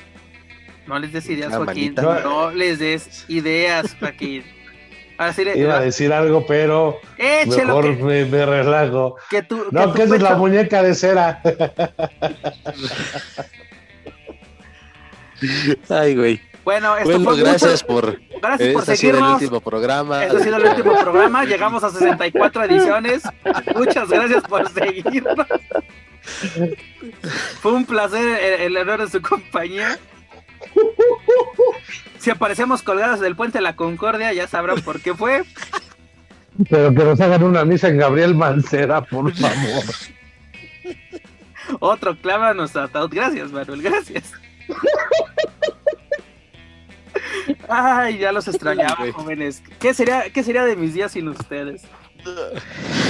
Bueno, continuando con información, dejando al lado, bueno, continuando con esta función, pues tuvimos, creo yo, la despedida de de, de los Merce, bueno, de, de Tejano Junior, ¿no? Y además algo que, que pues ahora sí me molesta es de que esta lucha que tuvimos entre, entre bueno, de Penta y Laredo Kid ante los mercenarios, nos demuestra que la rivalidad entre Tejano y Laredo podía ser una muy buena idea porque la dejaron muy calientito este encuentro. Pero pues, ahora sí. mm, se- O sea, pero el mismo Tejano, acuérdate Pep, que lo dijo, eh, este, nos compartió esa declaración que no es necesario porque también, eh, que, bueno, que sea algo exclusivo de AAA, bueno, ahorita Tejano ya es independiente y Laredo Kid tiene esa facilidad también de trabajar eh, este, fuera de AAA. eh, entonces, eh, si le dan continuidad a esa rivalidad, Mira, pues eh, hay un la podemos ver. Qué bueno que, que nos compartes ese dato porque estaba viendo una entrevista, bueno, no entrevista, o- un video a través del, nuevo canal de, Alberto el Patrón, de que ellos están abiertos a trabajar con AAA, ¿no? De que esta historia puede seguir, ¿no? Esta realidad puede seguir fuera de, de, de la caravana estelar, que bueno, sería muy buena idea para, ¿qué es? Robles Patrón Promotion, aprovechar que ya tenían construido algo y más retomarlo pero también qué tonto AAA dejar escapar una realidad de ese, de ese calibre, ¿no? Y sobre todo la pudiste haber programado en Triple Manía, aunque sea un mano a mano de exhibición o como lo quieras llamar, y no, ¿no? Prefieres ponernos a los de Marvel, que bueno, sabemos que son los que van a pagar prácticamente el evento junto a Bardal. Pero bueno, es lo que nos, nos ofrece la serie, esta, eh, la serie, perdón, la caravana estelar. Espérame.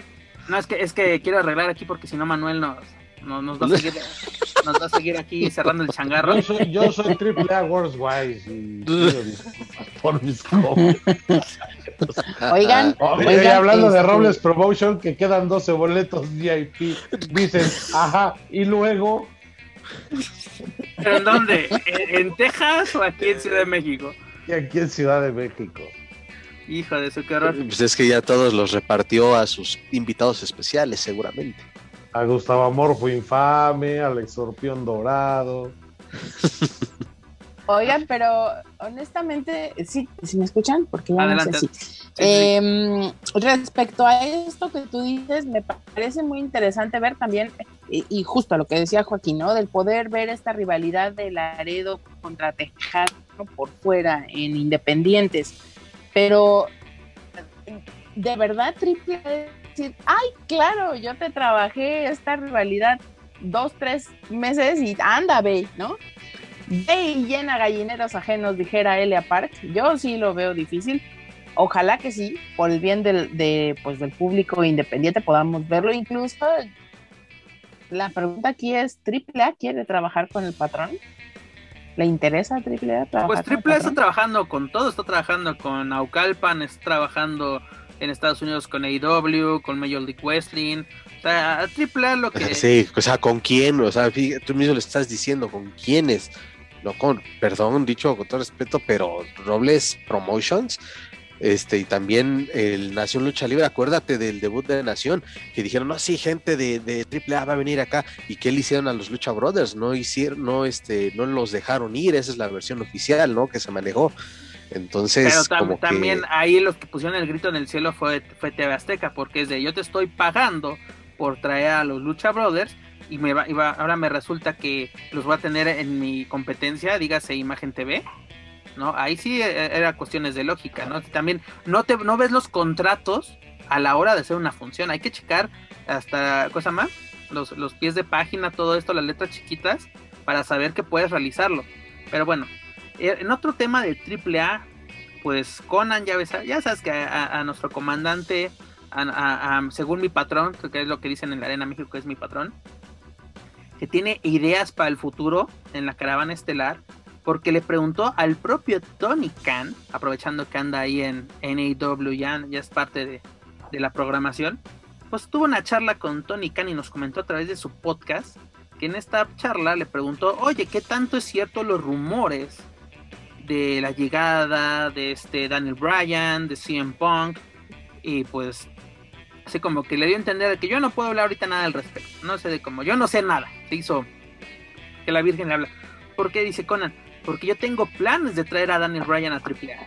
¿no? Tendríamos el regreso de Teddy Jack. Por fin de tantos años, tendríamos el regreso de, de- ¿Por qué si, El no, si así lo present- si así lo presentaron?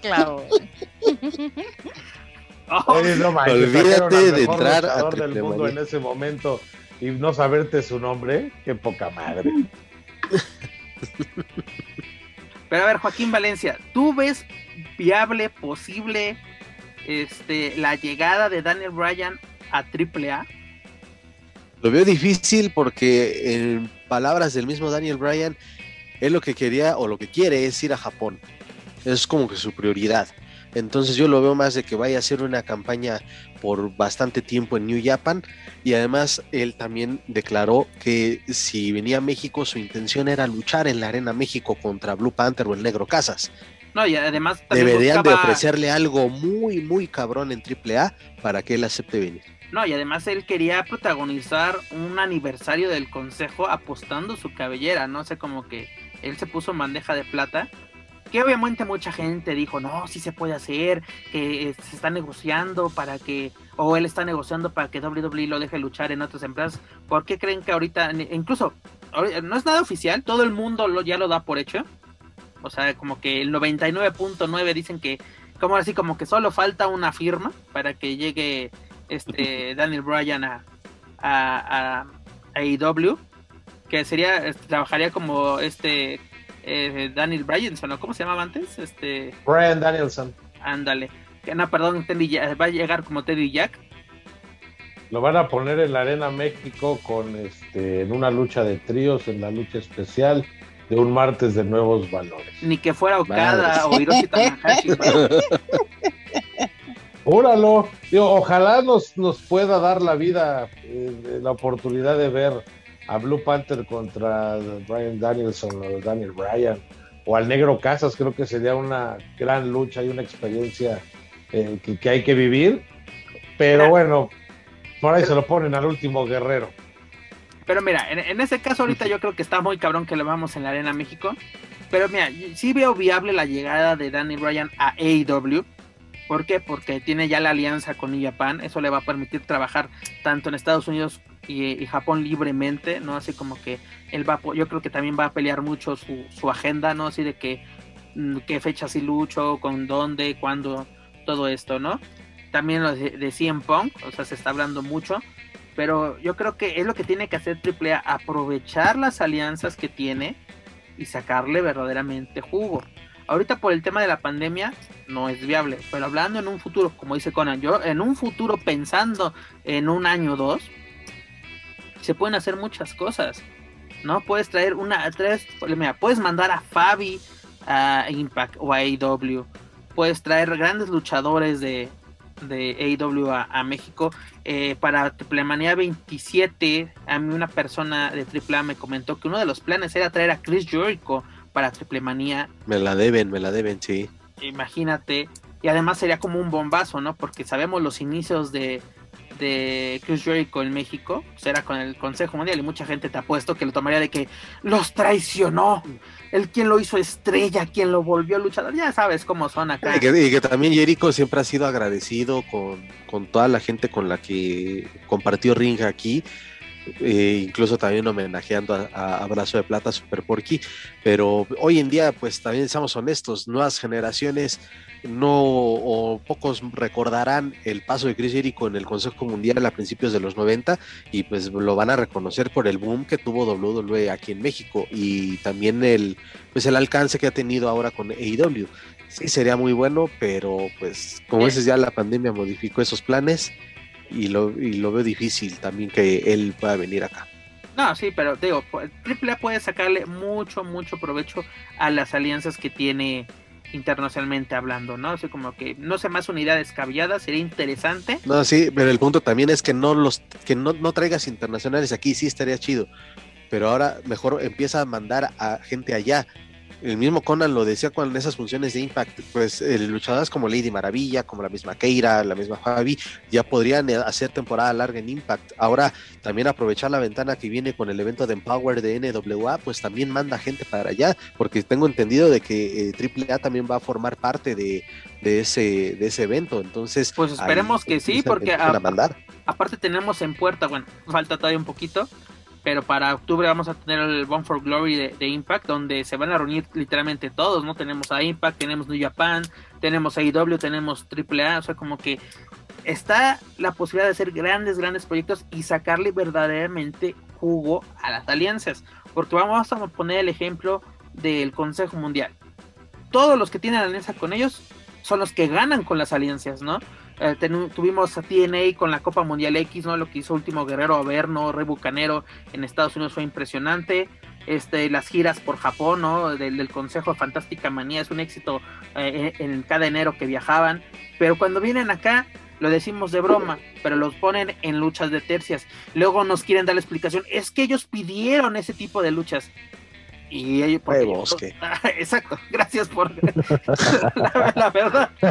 Porque no quiero que Okada dice, yo quiero luchar así eh, contra así contra eh, quiero estar en una lucha de seis de seis cabrones, ¿no? Que nos amontonemos todos en el pinche ring, ¿no? Cuando puedes tener un mano a mano para que el público lo conozca y el público, el propio público mexicano lo lo pida. ¿No? Porque cuánta gente así luego de que incluso traen No mames, bien. traen a Liger, traen a Cuatro de cada diez conocía Okada. No, ¿de te lo, te lo pongo, te lo pongo, te lo pongo algo más legendario. Liger. Escuchando el día de su despedida de la Arena México, escuchar a alguien en tercera fila. ¿Quién es ese pinche tacataca? En serio, dices, no mames. que no sabes quién está enfrente.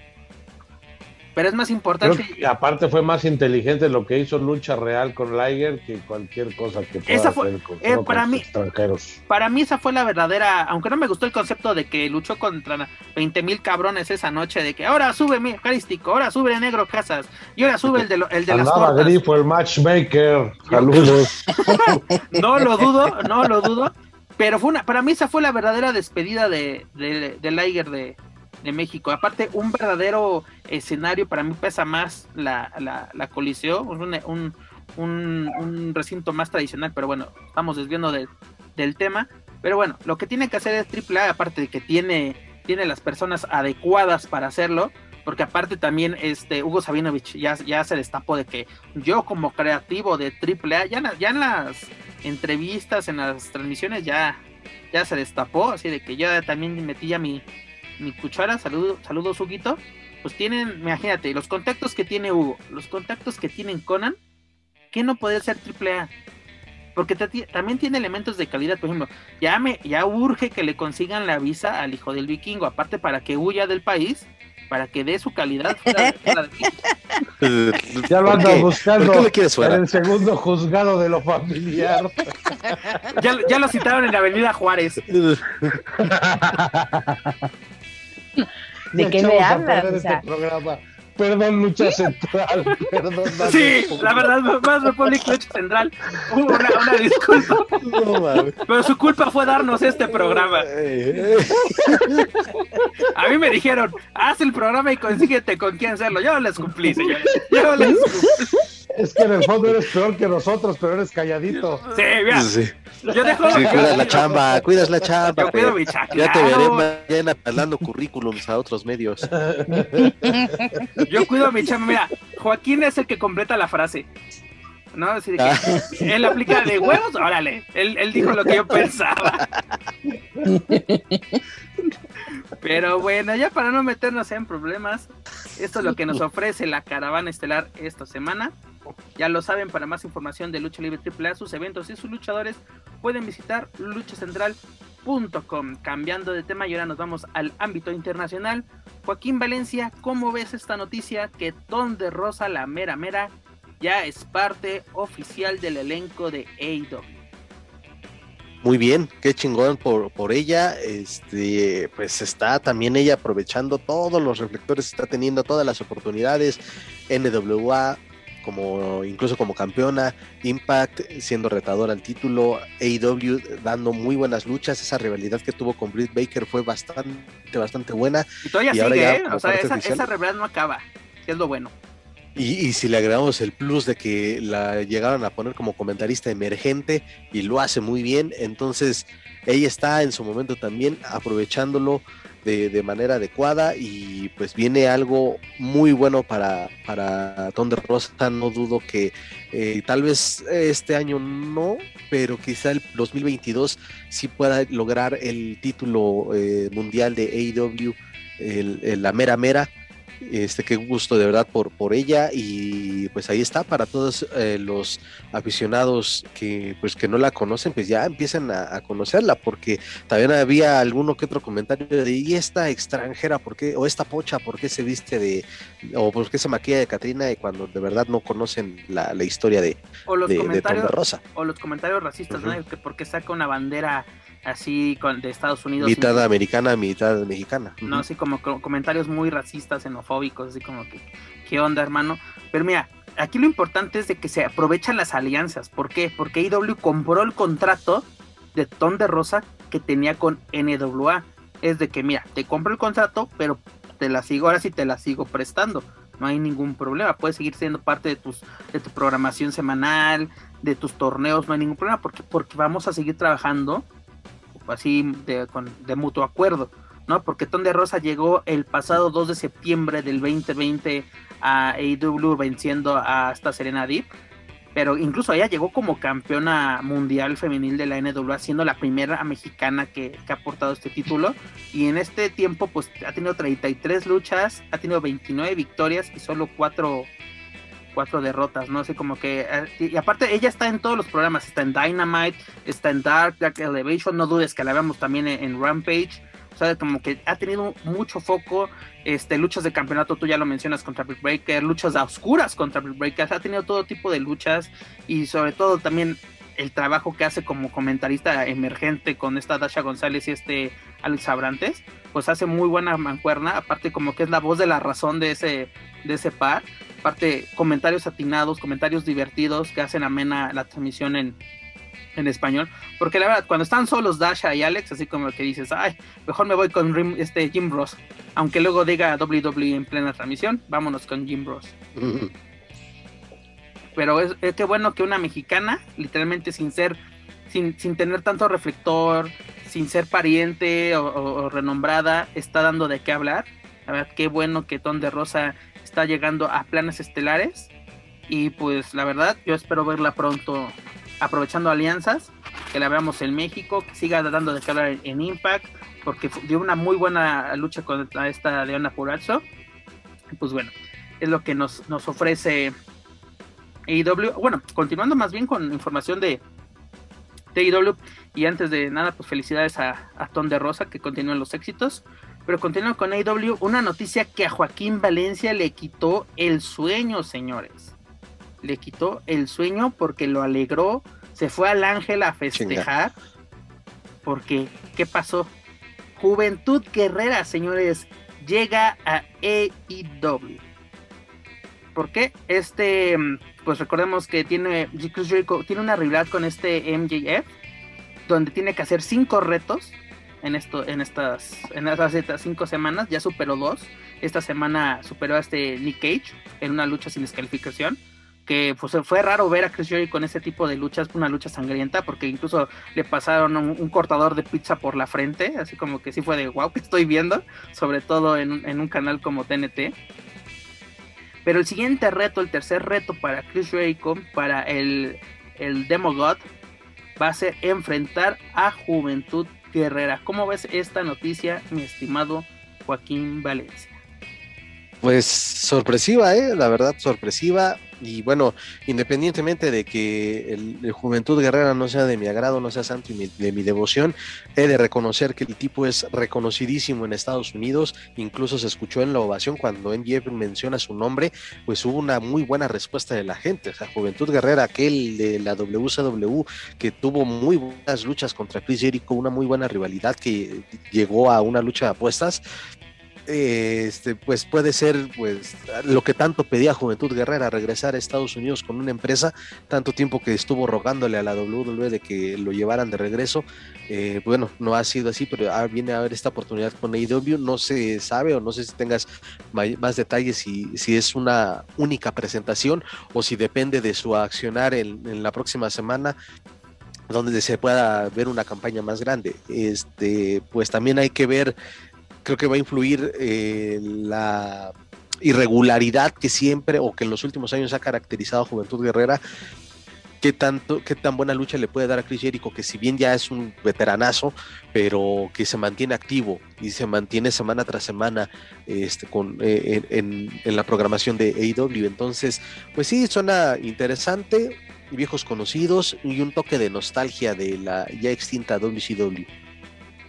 No, pero mira, eh, yo creo que mm, tú lo, acabas de mencionar, la gente reaccionó como, wow, viene juventud, ¿no? El jugo regresa. La gente realmente se emocionó en Estados Unidos porque, porque, porque recuerdan al juventud de WCW, ¿no? Y también al de ECW, porque recordemos que tuvo un breve paso por ahí, pero lo tuvo y pues como no Mexicool, ¿no? Exactamente, su paso por WWE dos veces campeón crucero. Y además la gente no olvida esa rivalidad porque fue una rivalidad intensa entre Chris Jericho y Juventud que llegó pues ahora sí a su cumbre en Super Bowl 8 si no me equivoco donde estuvo en juego el campeonato crucero contra la máscara de, Juventud. Este Chris Jericho salió avante de este compromiso.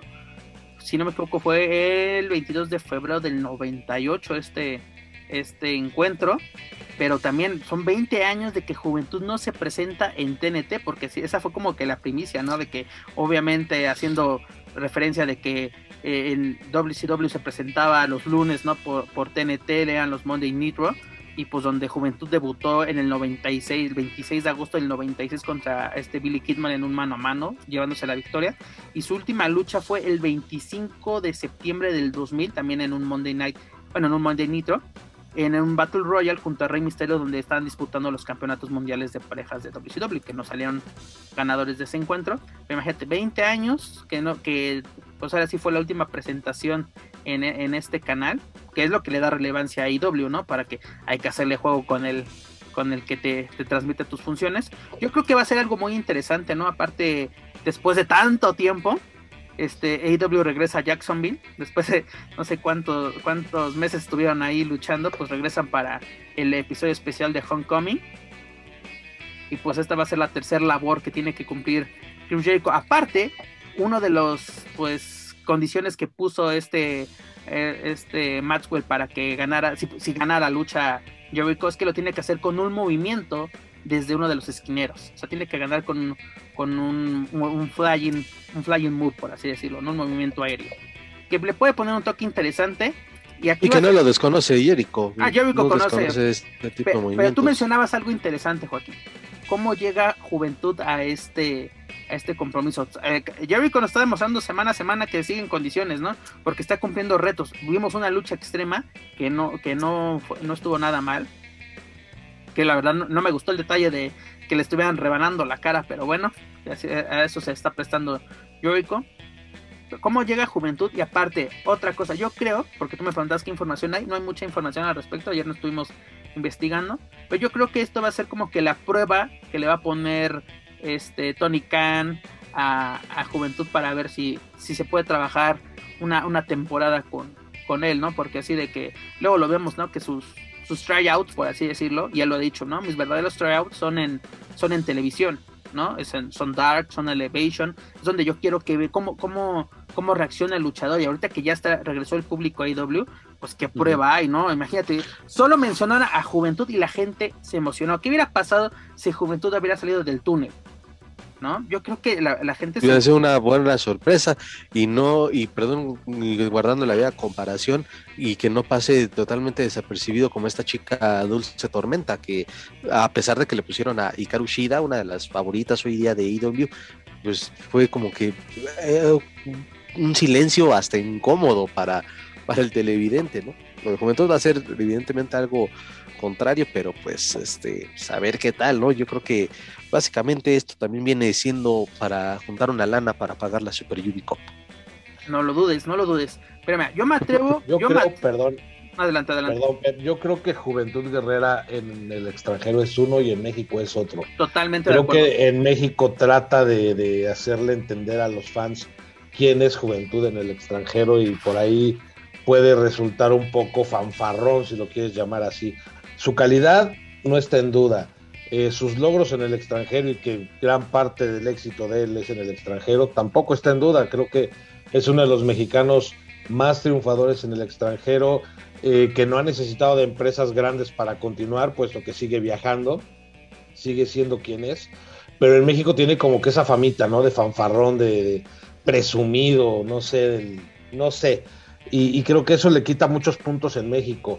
Yo estoy contento por él, creo que es un paso muy bueno en su carrera, vienen cosas muy buenas para él, pero sí acá no lo vamos a aguantar porque va a estar con toda su campaña aquí en sus páginas oficiales, en sus 30.420 redes sociales, man.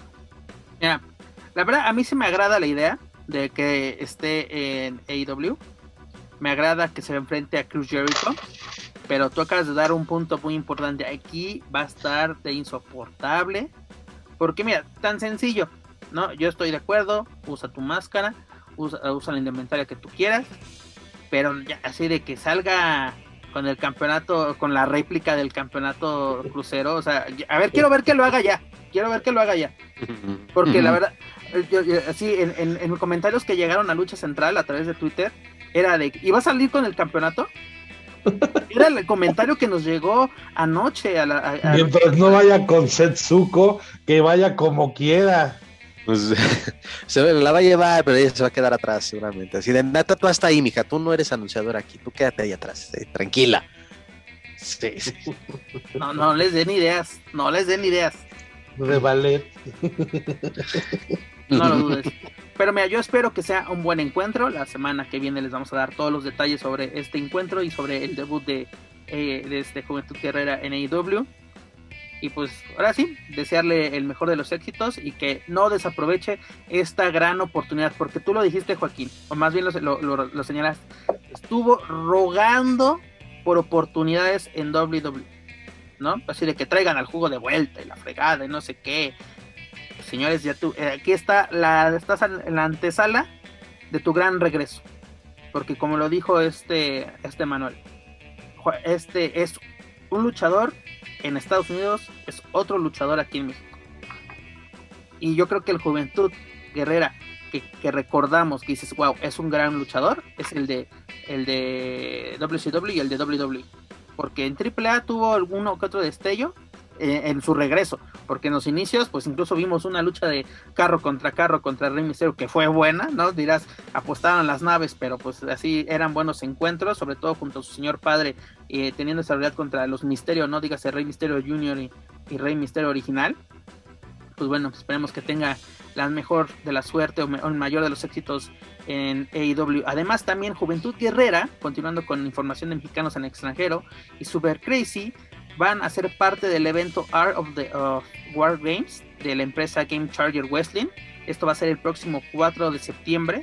Este evento va a ser en el Hoffman eh, State en Illinois, en Estados Unidos, y lo vamos a poder ver a través de, Fight TV, ¿no? Así que vayan ahorrando para los pay-per-view, porque esta empresa de, Game Charger Wrestling ha estado haciendo cosas muy interesantes con mexicanos. Hace poco, eh, en el mes de junio, tuvimos el evento de Fight Club en Houston, que fue muy bueno tuvimos a luchadores, bueno, este evento fue junto a, si no me equivoco, este Loco Wrestling, y pues tuvimos grandes encuentros, ¿no? Tuvimos el campeonato, eh, la lucha del campeonato mundial de, de, Game Charger Wrestling entre Nick Cage y Sadika, imagínate, en una lucha extrema bastante interesante. Luego también tuvimos a Lord Rider, a Aramis, a Ares en esta función, así que no le pierdan la pista, o si no conocen la, esta empresa, la de Game Charger Wrestling, los invito a que la que la conozcan, es bastante interesante su trabajo y sobre todo si les gusta el, modo extremo, ¿no?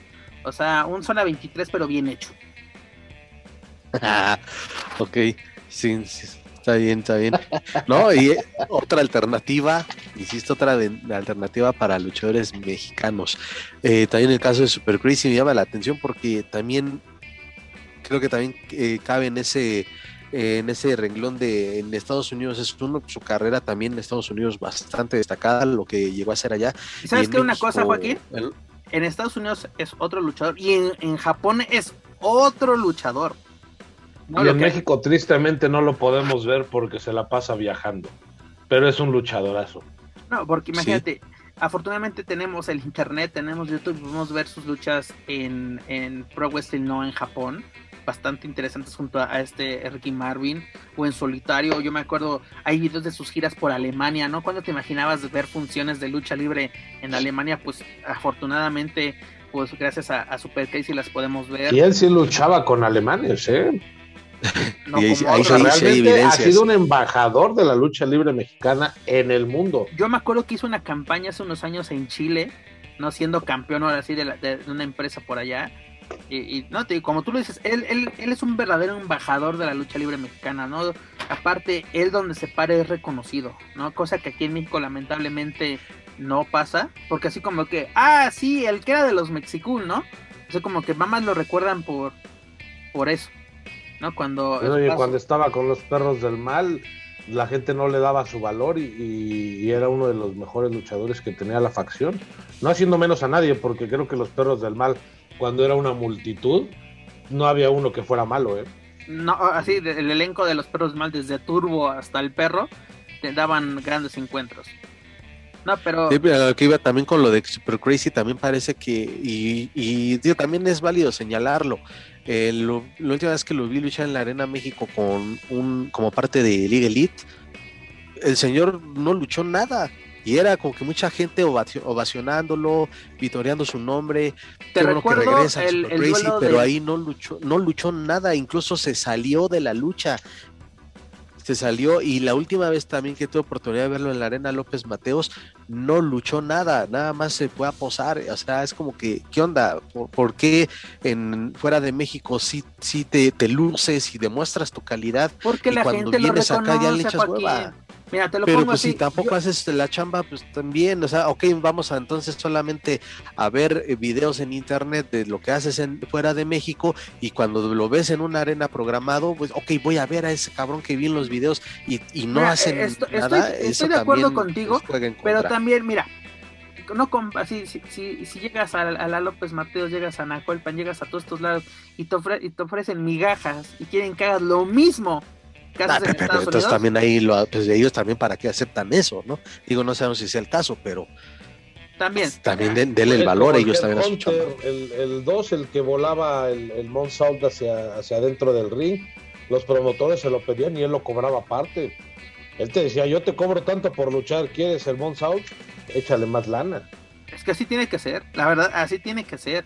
Porque No vas a arriesgar tu vida por tan poco. ¿Cuánto te paga la, la Naucalpan? O sea, ya no es un secreto a voces. La Naucalpan te paga una miseria como para ir a darte en la madre, ni que fuera Dios a Quetzal. Y aparte, a ver, seamos sinceros, ¿qué cuánta proyección te puede dar presentarte en la López Mateos, que es un gran recinto muy importante para la lucha libre mexicana, sobre todo la, mexiquense, pero que hagas un monazal ahí en una grada de la, de, la, de la López, donde te puedes matar, a que lo hagas en Nueva York en un pay-per-view de WWE, que todo el mundo Sí, lo va a estar recordando, que aparte vas a recibir regalías por la venta de, de los DVDs o de la camiseta. No, y que sabes de que hay una empresa que te está respaldando si algo te llega a pasar. En México ya sabemos qué es lo que pasa. Si bien te va, te hacen dos, dos tres funciones este, a beneficio. y te dan un porcentaje de eso, porque no creas que cuando dicen Ah, toda claro. la taquilla, ne, ne, ne, ne, ne, este, lo que mira, esto sobró, güey, sobraron 200 pesos, ahí date por bien servido para el mejor alito. No, o sea, mira, yo entiendo totalmente tu punto, Joaquín, pero mira, a mí lo que me importa es de que los mexicanos siguen brillando en el extranjero y que estos luchadores, Juventud, Super Crazy, y a luchadores que ya tienen una trayectoria se les reconozca y qué feo que sea solo fuera de México. Porque literalmente aquí hacemos la guasa de, de la, de la Super Cup y todo esto. Pero bueno, también se lo ganan. Pero, pero no, no, no veo las ganas o no, no veo. este Yo me acuerdo que fue una función ahí por Cuapa, que la verdad, fue- con un, un mano a mano con Dragon Lee, que dices, en el papel pinta bastante bien y al final fue así de. ¿Qué pasó? O sea, no vi lucha. Jubi es el luchador más emprendedor que te puedas imaginar en México. Está lleno de proyectos y, y de cosas. Creo que nunca se ha quedado parado. Siempre busca hacer cosas. De allá que le salgan, pues ya es muy diferente, pero siempre está tratando de hacer algo. Y también se le reconoce, ¿eh? se le reconoce eso de que siempre esté ahí buscando la, la forma. Por ahí, o no estamos listos para su producto, o su producto lo cacarea tanto que al final no es lo que esperamos. No sé, puede pasar muchas cosas, pero yo, yo creo que lo que nos triste. debe, nos debe de importar es lo que hagan en el extranjero, porque aquí ya sabemos que puede pasar cualquier cosa, que donde tienen que brillar, tienen que continuar brillando, porque lo importante es ganar billetes verdes, es en, es en el extranjero, ¿no? O sea, es donde tienen que, brillar y que lo sigan haciendo. Pero ya para finalizar este programa, tenemos a los mexicanos en Honor. Honor nos va a presentar el evento Glory by Honor, que va a ser el 20 y 21 de agosto. El 21 de agosto van a competir con SummerSlam. Eso va a ser bastante interesante a ver cómo se desarrolla. Este evento se va a llevar a cabo en Filadelfia, en Pensilvania, en, en, la, EC, en la legendaria o la que fue conocida como la ECW Arena. En el 20 de agosto tenemos a Bandido defendiendo el campeonato mundial del Honor ante Flip Gordon, un viejo conocido de la afición mexicana y pues va a ser su primera defensa, a ver qué tal. Además también va a estar en, va a estar en acción la facción ingobernable. Y para el 21 vamos a tener un encuentro de mexicanos donde Bandido va a unir fuerzas con Rey Horus para enfrentar a Rush y Dragon Lee. Este va a ser un duelo bastante explosivo. Además recordemos que, que Rush le cantó el tiro directo a Bandido de que esto no se queda así. Y pues a ver qué, qué pasa. Además también vamos a tener en acción a este Demonic Flamita junto a Flip Gordon para enfrentar a los Briscoe Brothers. Esta lucha pinta bastante interesante. Y pues bueno, esto es lo que nos ofrece Ring Honor o nos va a ofrecer Ring Honor para el mes de agosto, donde los mexicanos van a ser protagonistas de sus eventos. ¿Cómo ven mis estimados? Muy bien, creo que el momento de que están viviendo en Estados Unidos es muy importante. Lo están aprovechando, lo están sabiendo capitalizar y de ahí a las grandes ligas. ¿no? Creo que todos los que están ahí ninguno desmerece. Por ahí el que está muy desaprovechado en México es Rey Horus. Es un luchadorazo, increíble, pero bueno, pues por ahí más adelante alguna empresa le pueda dar su valor y, y tenerlo acá de, base. Y faltan muchos por ir, ¿eh? Faltan muchos luchadores mexicanos que tienen calidad y que seguramente los vamos a ver por allá. Que sea lo, que sea algo bueno para ellos, ya evidentemente falta un mes, pero este es, es bueno saber que mexicanos siguen estando en planos estelares en una empresa como Ring of Honor. Eh, eh, ojalá que les vaya muy bien y que, y que sigan así, porque han cargado también ellos con el peso de, la empresa, son los referentes hoy en día y ya estaremos hablando en, los, en las próximas ediciones de este, de este programa, si es que todavía estamos, este, estaremos eh, dando los pormenores de, del accionar del campeón y de la facción ingobernable. Es correcto, mi estimado Joaquín Valencia. Sí, vamos a estar, no te preocupes. Los ratings hasta arriba, vas a ver. esperemos por lo menos llegar a la edición 65. ¿Cómo se llama el puñetas de, Mérida? ¿Cuál de todos? el que tiene sus videos oxigenados. Ay, este. Quijano. Ándale, ese güey. Hombre, si ese güey tiene vistas, imagínate nosotros que somos más guapos, más carismáticos y más todo. es que nos falta el acento yucateco para los videos. Pero no, no, no, lo necesitamos. Pero bueno, señores, es lo que nos ofrecen los mexicanos y el extranjero. Esperamos traerles la próxima semana más, más información al respecto, que sigan brillando y dando de qué hablar, ¿no? Sobre todo en empresas importantes como lo es Ring Honor. Joaquín Valencia, ¿Qué te deja esta edición número 64, además de amenazas de muerte?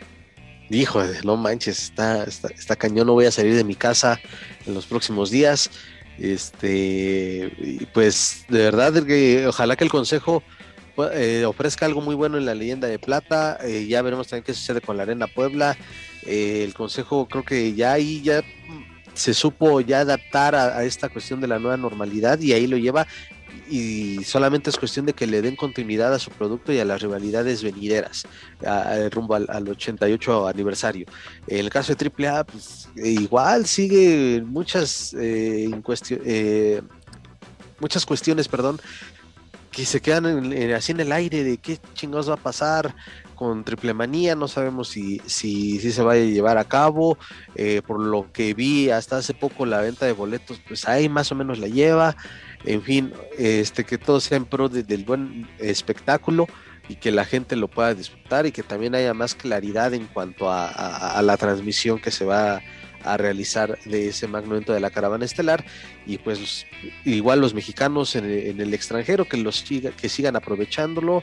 Eh, qué bueno verlos por allá. Y pues nada insistir acompáñenos en todos los espacios donde estemos para darles todo, todo este, todos los pormenores, toda la actividad de, lucha libre y algo más, porque hoy sí, la neta, eh, lo dijo Manu, no está allá en la mesa de los márgaros por cuestiones de chamba y aquí está desquitando el sueldo. Manuel ah. Extremo. No, no, una disculpa de antemano. No, este, la verdad creo que fue un buen programa. El Consejo Mundial de Lucha Libre sigue dando buenas luchas. Eh, el tema femenil, ojalá le sigan dando la proyección que le están dando porque son parte muy importante de sus carteleras. Dejaron de ser un relleno, con todo respeto para todas, eh, para convertirse en protagonistas. Hay muchísima calidad. La final va a estar muy buena. Me espero una gran lucha. Templas contra, contra Titán vienen cosas muy importantes para el Consejo, vienen fechas importantes, hay que ponerse a chambear, sobre todo pues ahorita con la incertidumbre de que no sabemos qué es lo que va a pasar. Hoy es jueves 29, mañana tenemos noticias por parte de las autoridades este, de la Ciudad de México y se van a definir muchas cosas. Eh, las cosas no están del todo bien, pero creo que está en todos nosotros cambiarlo un poquito y ser un poco más responsables si es que queremos que las cosas que estamos viendo hasta el momento perduren. Eh, lástima lo de Super Porky, se va un grande, pero nos deja un legado luchístico y de carisma insuperable. No va a haber otro Super Porky en 37.214 años. Hay un niño hamburguesa, pero no va a ser un Super Porky. Por ahí dicen que es el sucesor, jamás en la vida. Y nada, súper bien lo de los mexicanos en el extranjero. Felicidades a Jubi y muy buen programa. Jocoso, diría yo. Tuvimos de todo un poco. La verdad, mía, yo quiero que el Consejo Mundial nos siga dando grandes espectáculos como lo está haciendo. Que ya por fin dé ese golpe de autoridad sobre la mesa con la leyenda de plata. Y pues yo espero mucho de, este torneo femenil del Campeonato Universal pues AAA despierta porque ya te urge, estamos a dos, tres semanas de Triple Manía, así de que ya no queda nada, tienes que echar toda la carne al, asador y pues bueno, ¿no? Sobre todo que los mexicanos en el extranjero continúen, ¿no? Ton de rosa, el mejor de los éxitos, juventud, la neta, qué bueno que regresas a Estados Unidos y sobre todo con una empresa que me gusta bastante como la AEW y pues bueno, que sigan dando de, de qué hablar los mexicanos, sobre todo que este programa se lo dedicamos en memoria de Brazo de Plata, superestrella de Leños de Lucha Libre, Super Porky, José Luis Alvarado Nieves, pues descansa, descansa en paz, mi estimado. Pero, en fin.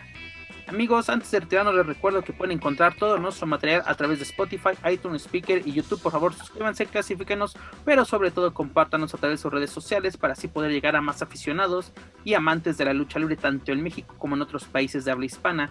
También los invito a, seguirnos a través de Facebook, Twitter, Instagram y YouTube. Ya lo saben, búsquenos como Lucha Central y claro, no olviden visitar luchacentral.com. Joaquín Valencia, es hora de decir adiós. Nos, eh, nos, escuchamos, ya lo dije, ojalá estemos aquí la próxima semana. Eh, gracias por eh, escucharnos a toda la gente seguidora de, Weekly, de Lucha Central Weekly en español. Y pues quiero parafrasear al buen brazo de plata, ojalá que, pues que la, la sombra de Super Porky nos cubra y nos ilumine. Un abrazo hasta el cielo para el buen brazo de plata y pues nosotros estamos aquí a la orden, un gustazo como siempre estar compartiendo micrófonos con ustedes. Gracias a ti, mi estimado Manuel Extremo. Si hay una arena celestial, seguramente hoy están programados los villanos contra los brazos y va a ser un super mega luchón. Hasta el cielo, mi cariño. ¿Mandé? Presentados por el Mucha Crema. O por el Vitorino, ahí se van a aventar una y una. Imagínate nada más que agasajo hay ahorita en la, en la arena celestial. Un abrazo hasta el cielo, al gordo chulo, que en paz descanse. Este programa, como lo dijo Pep, dedicado para él. Y para todos, muchas gracias por escucharnos, que tengan un gran fin de semana y nos escuchamos la próxima semana. ¿Cómo de que no? lo dejas por escrito, por favor. Oh, te lo firmo. Eso es todo.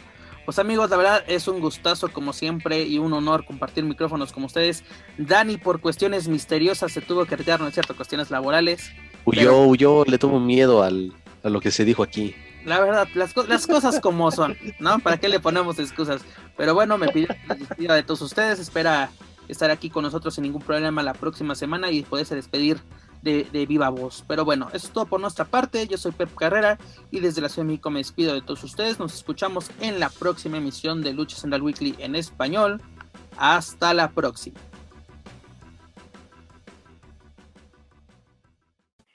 If you're listening to this and you haven't visited luchacentral.com, it's time to do it. LuchaCentral.com is the online home for Lucha Libre, where you can get all of the top news in English and in Spanish. Find the best curated video content and original content not seen anywhere else. Find when Lucha Libre events would be happening in your area. Find photo galleries from top photographers covering Lucha Libre around the world from weekly polls to annual awards. Seen and read by top executives in all of the major Lucha Libre promotions across the globe. And on top of that, it's free. LuchaCentral.com, your centralized place for all things Lucha Libre.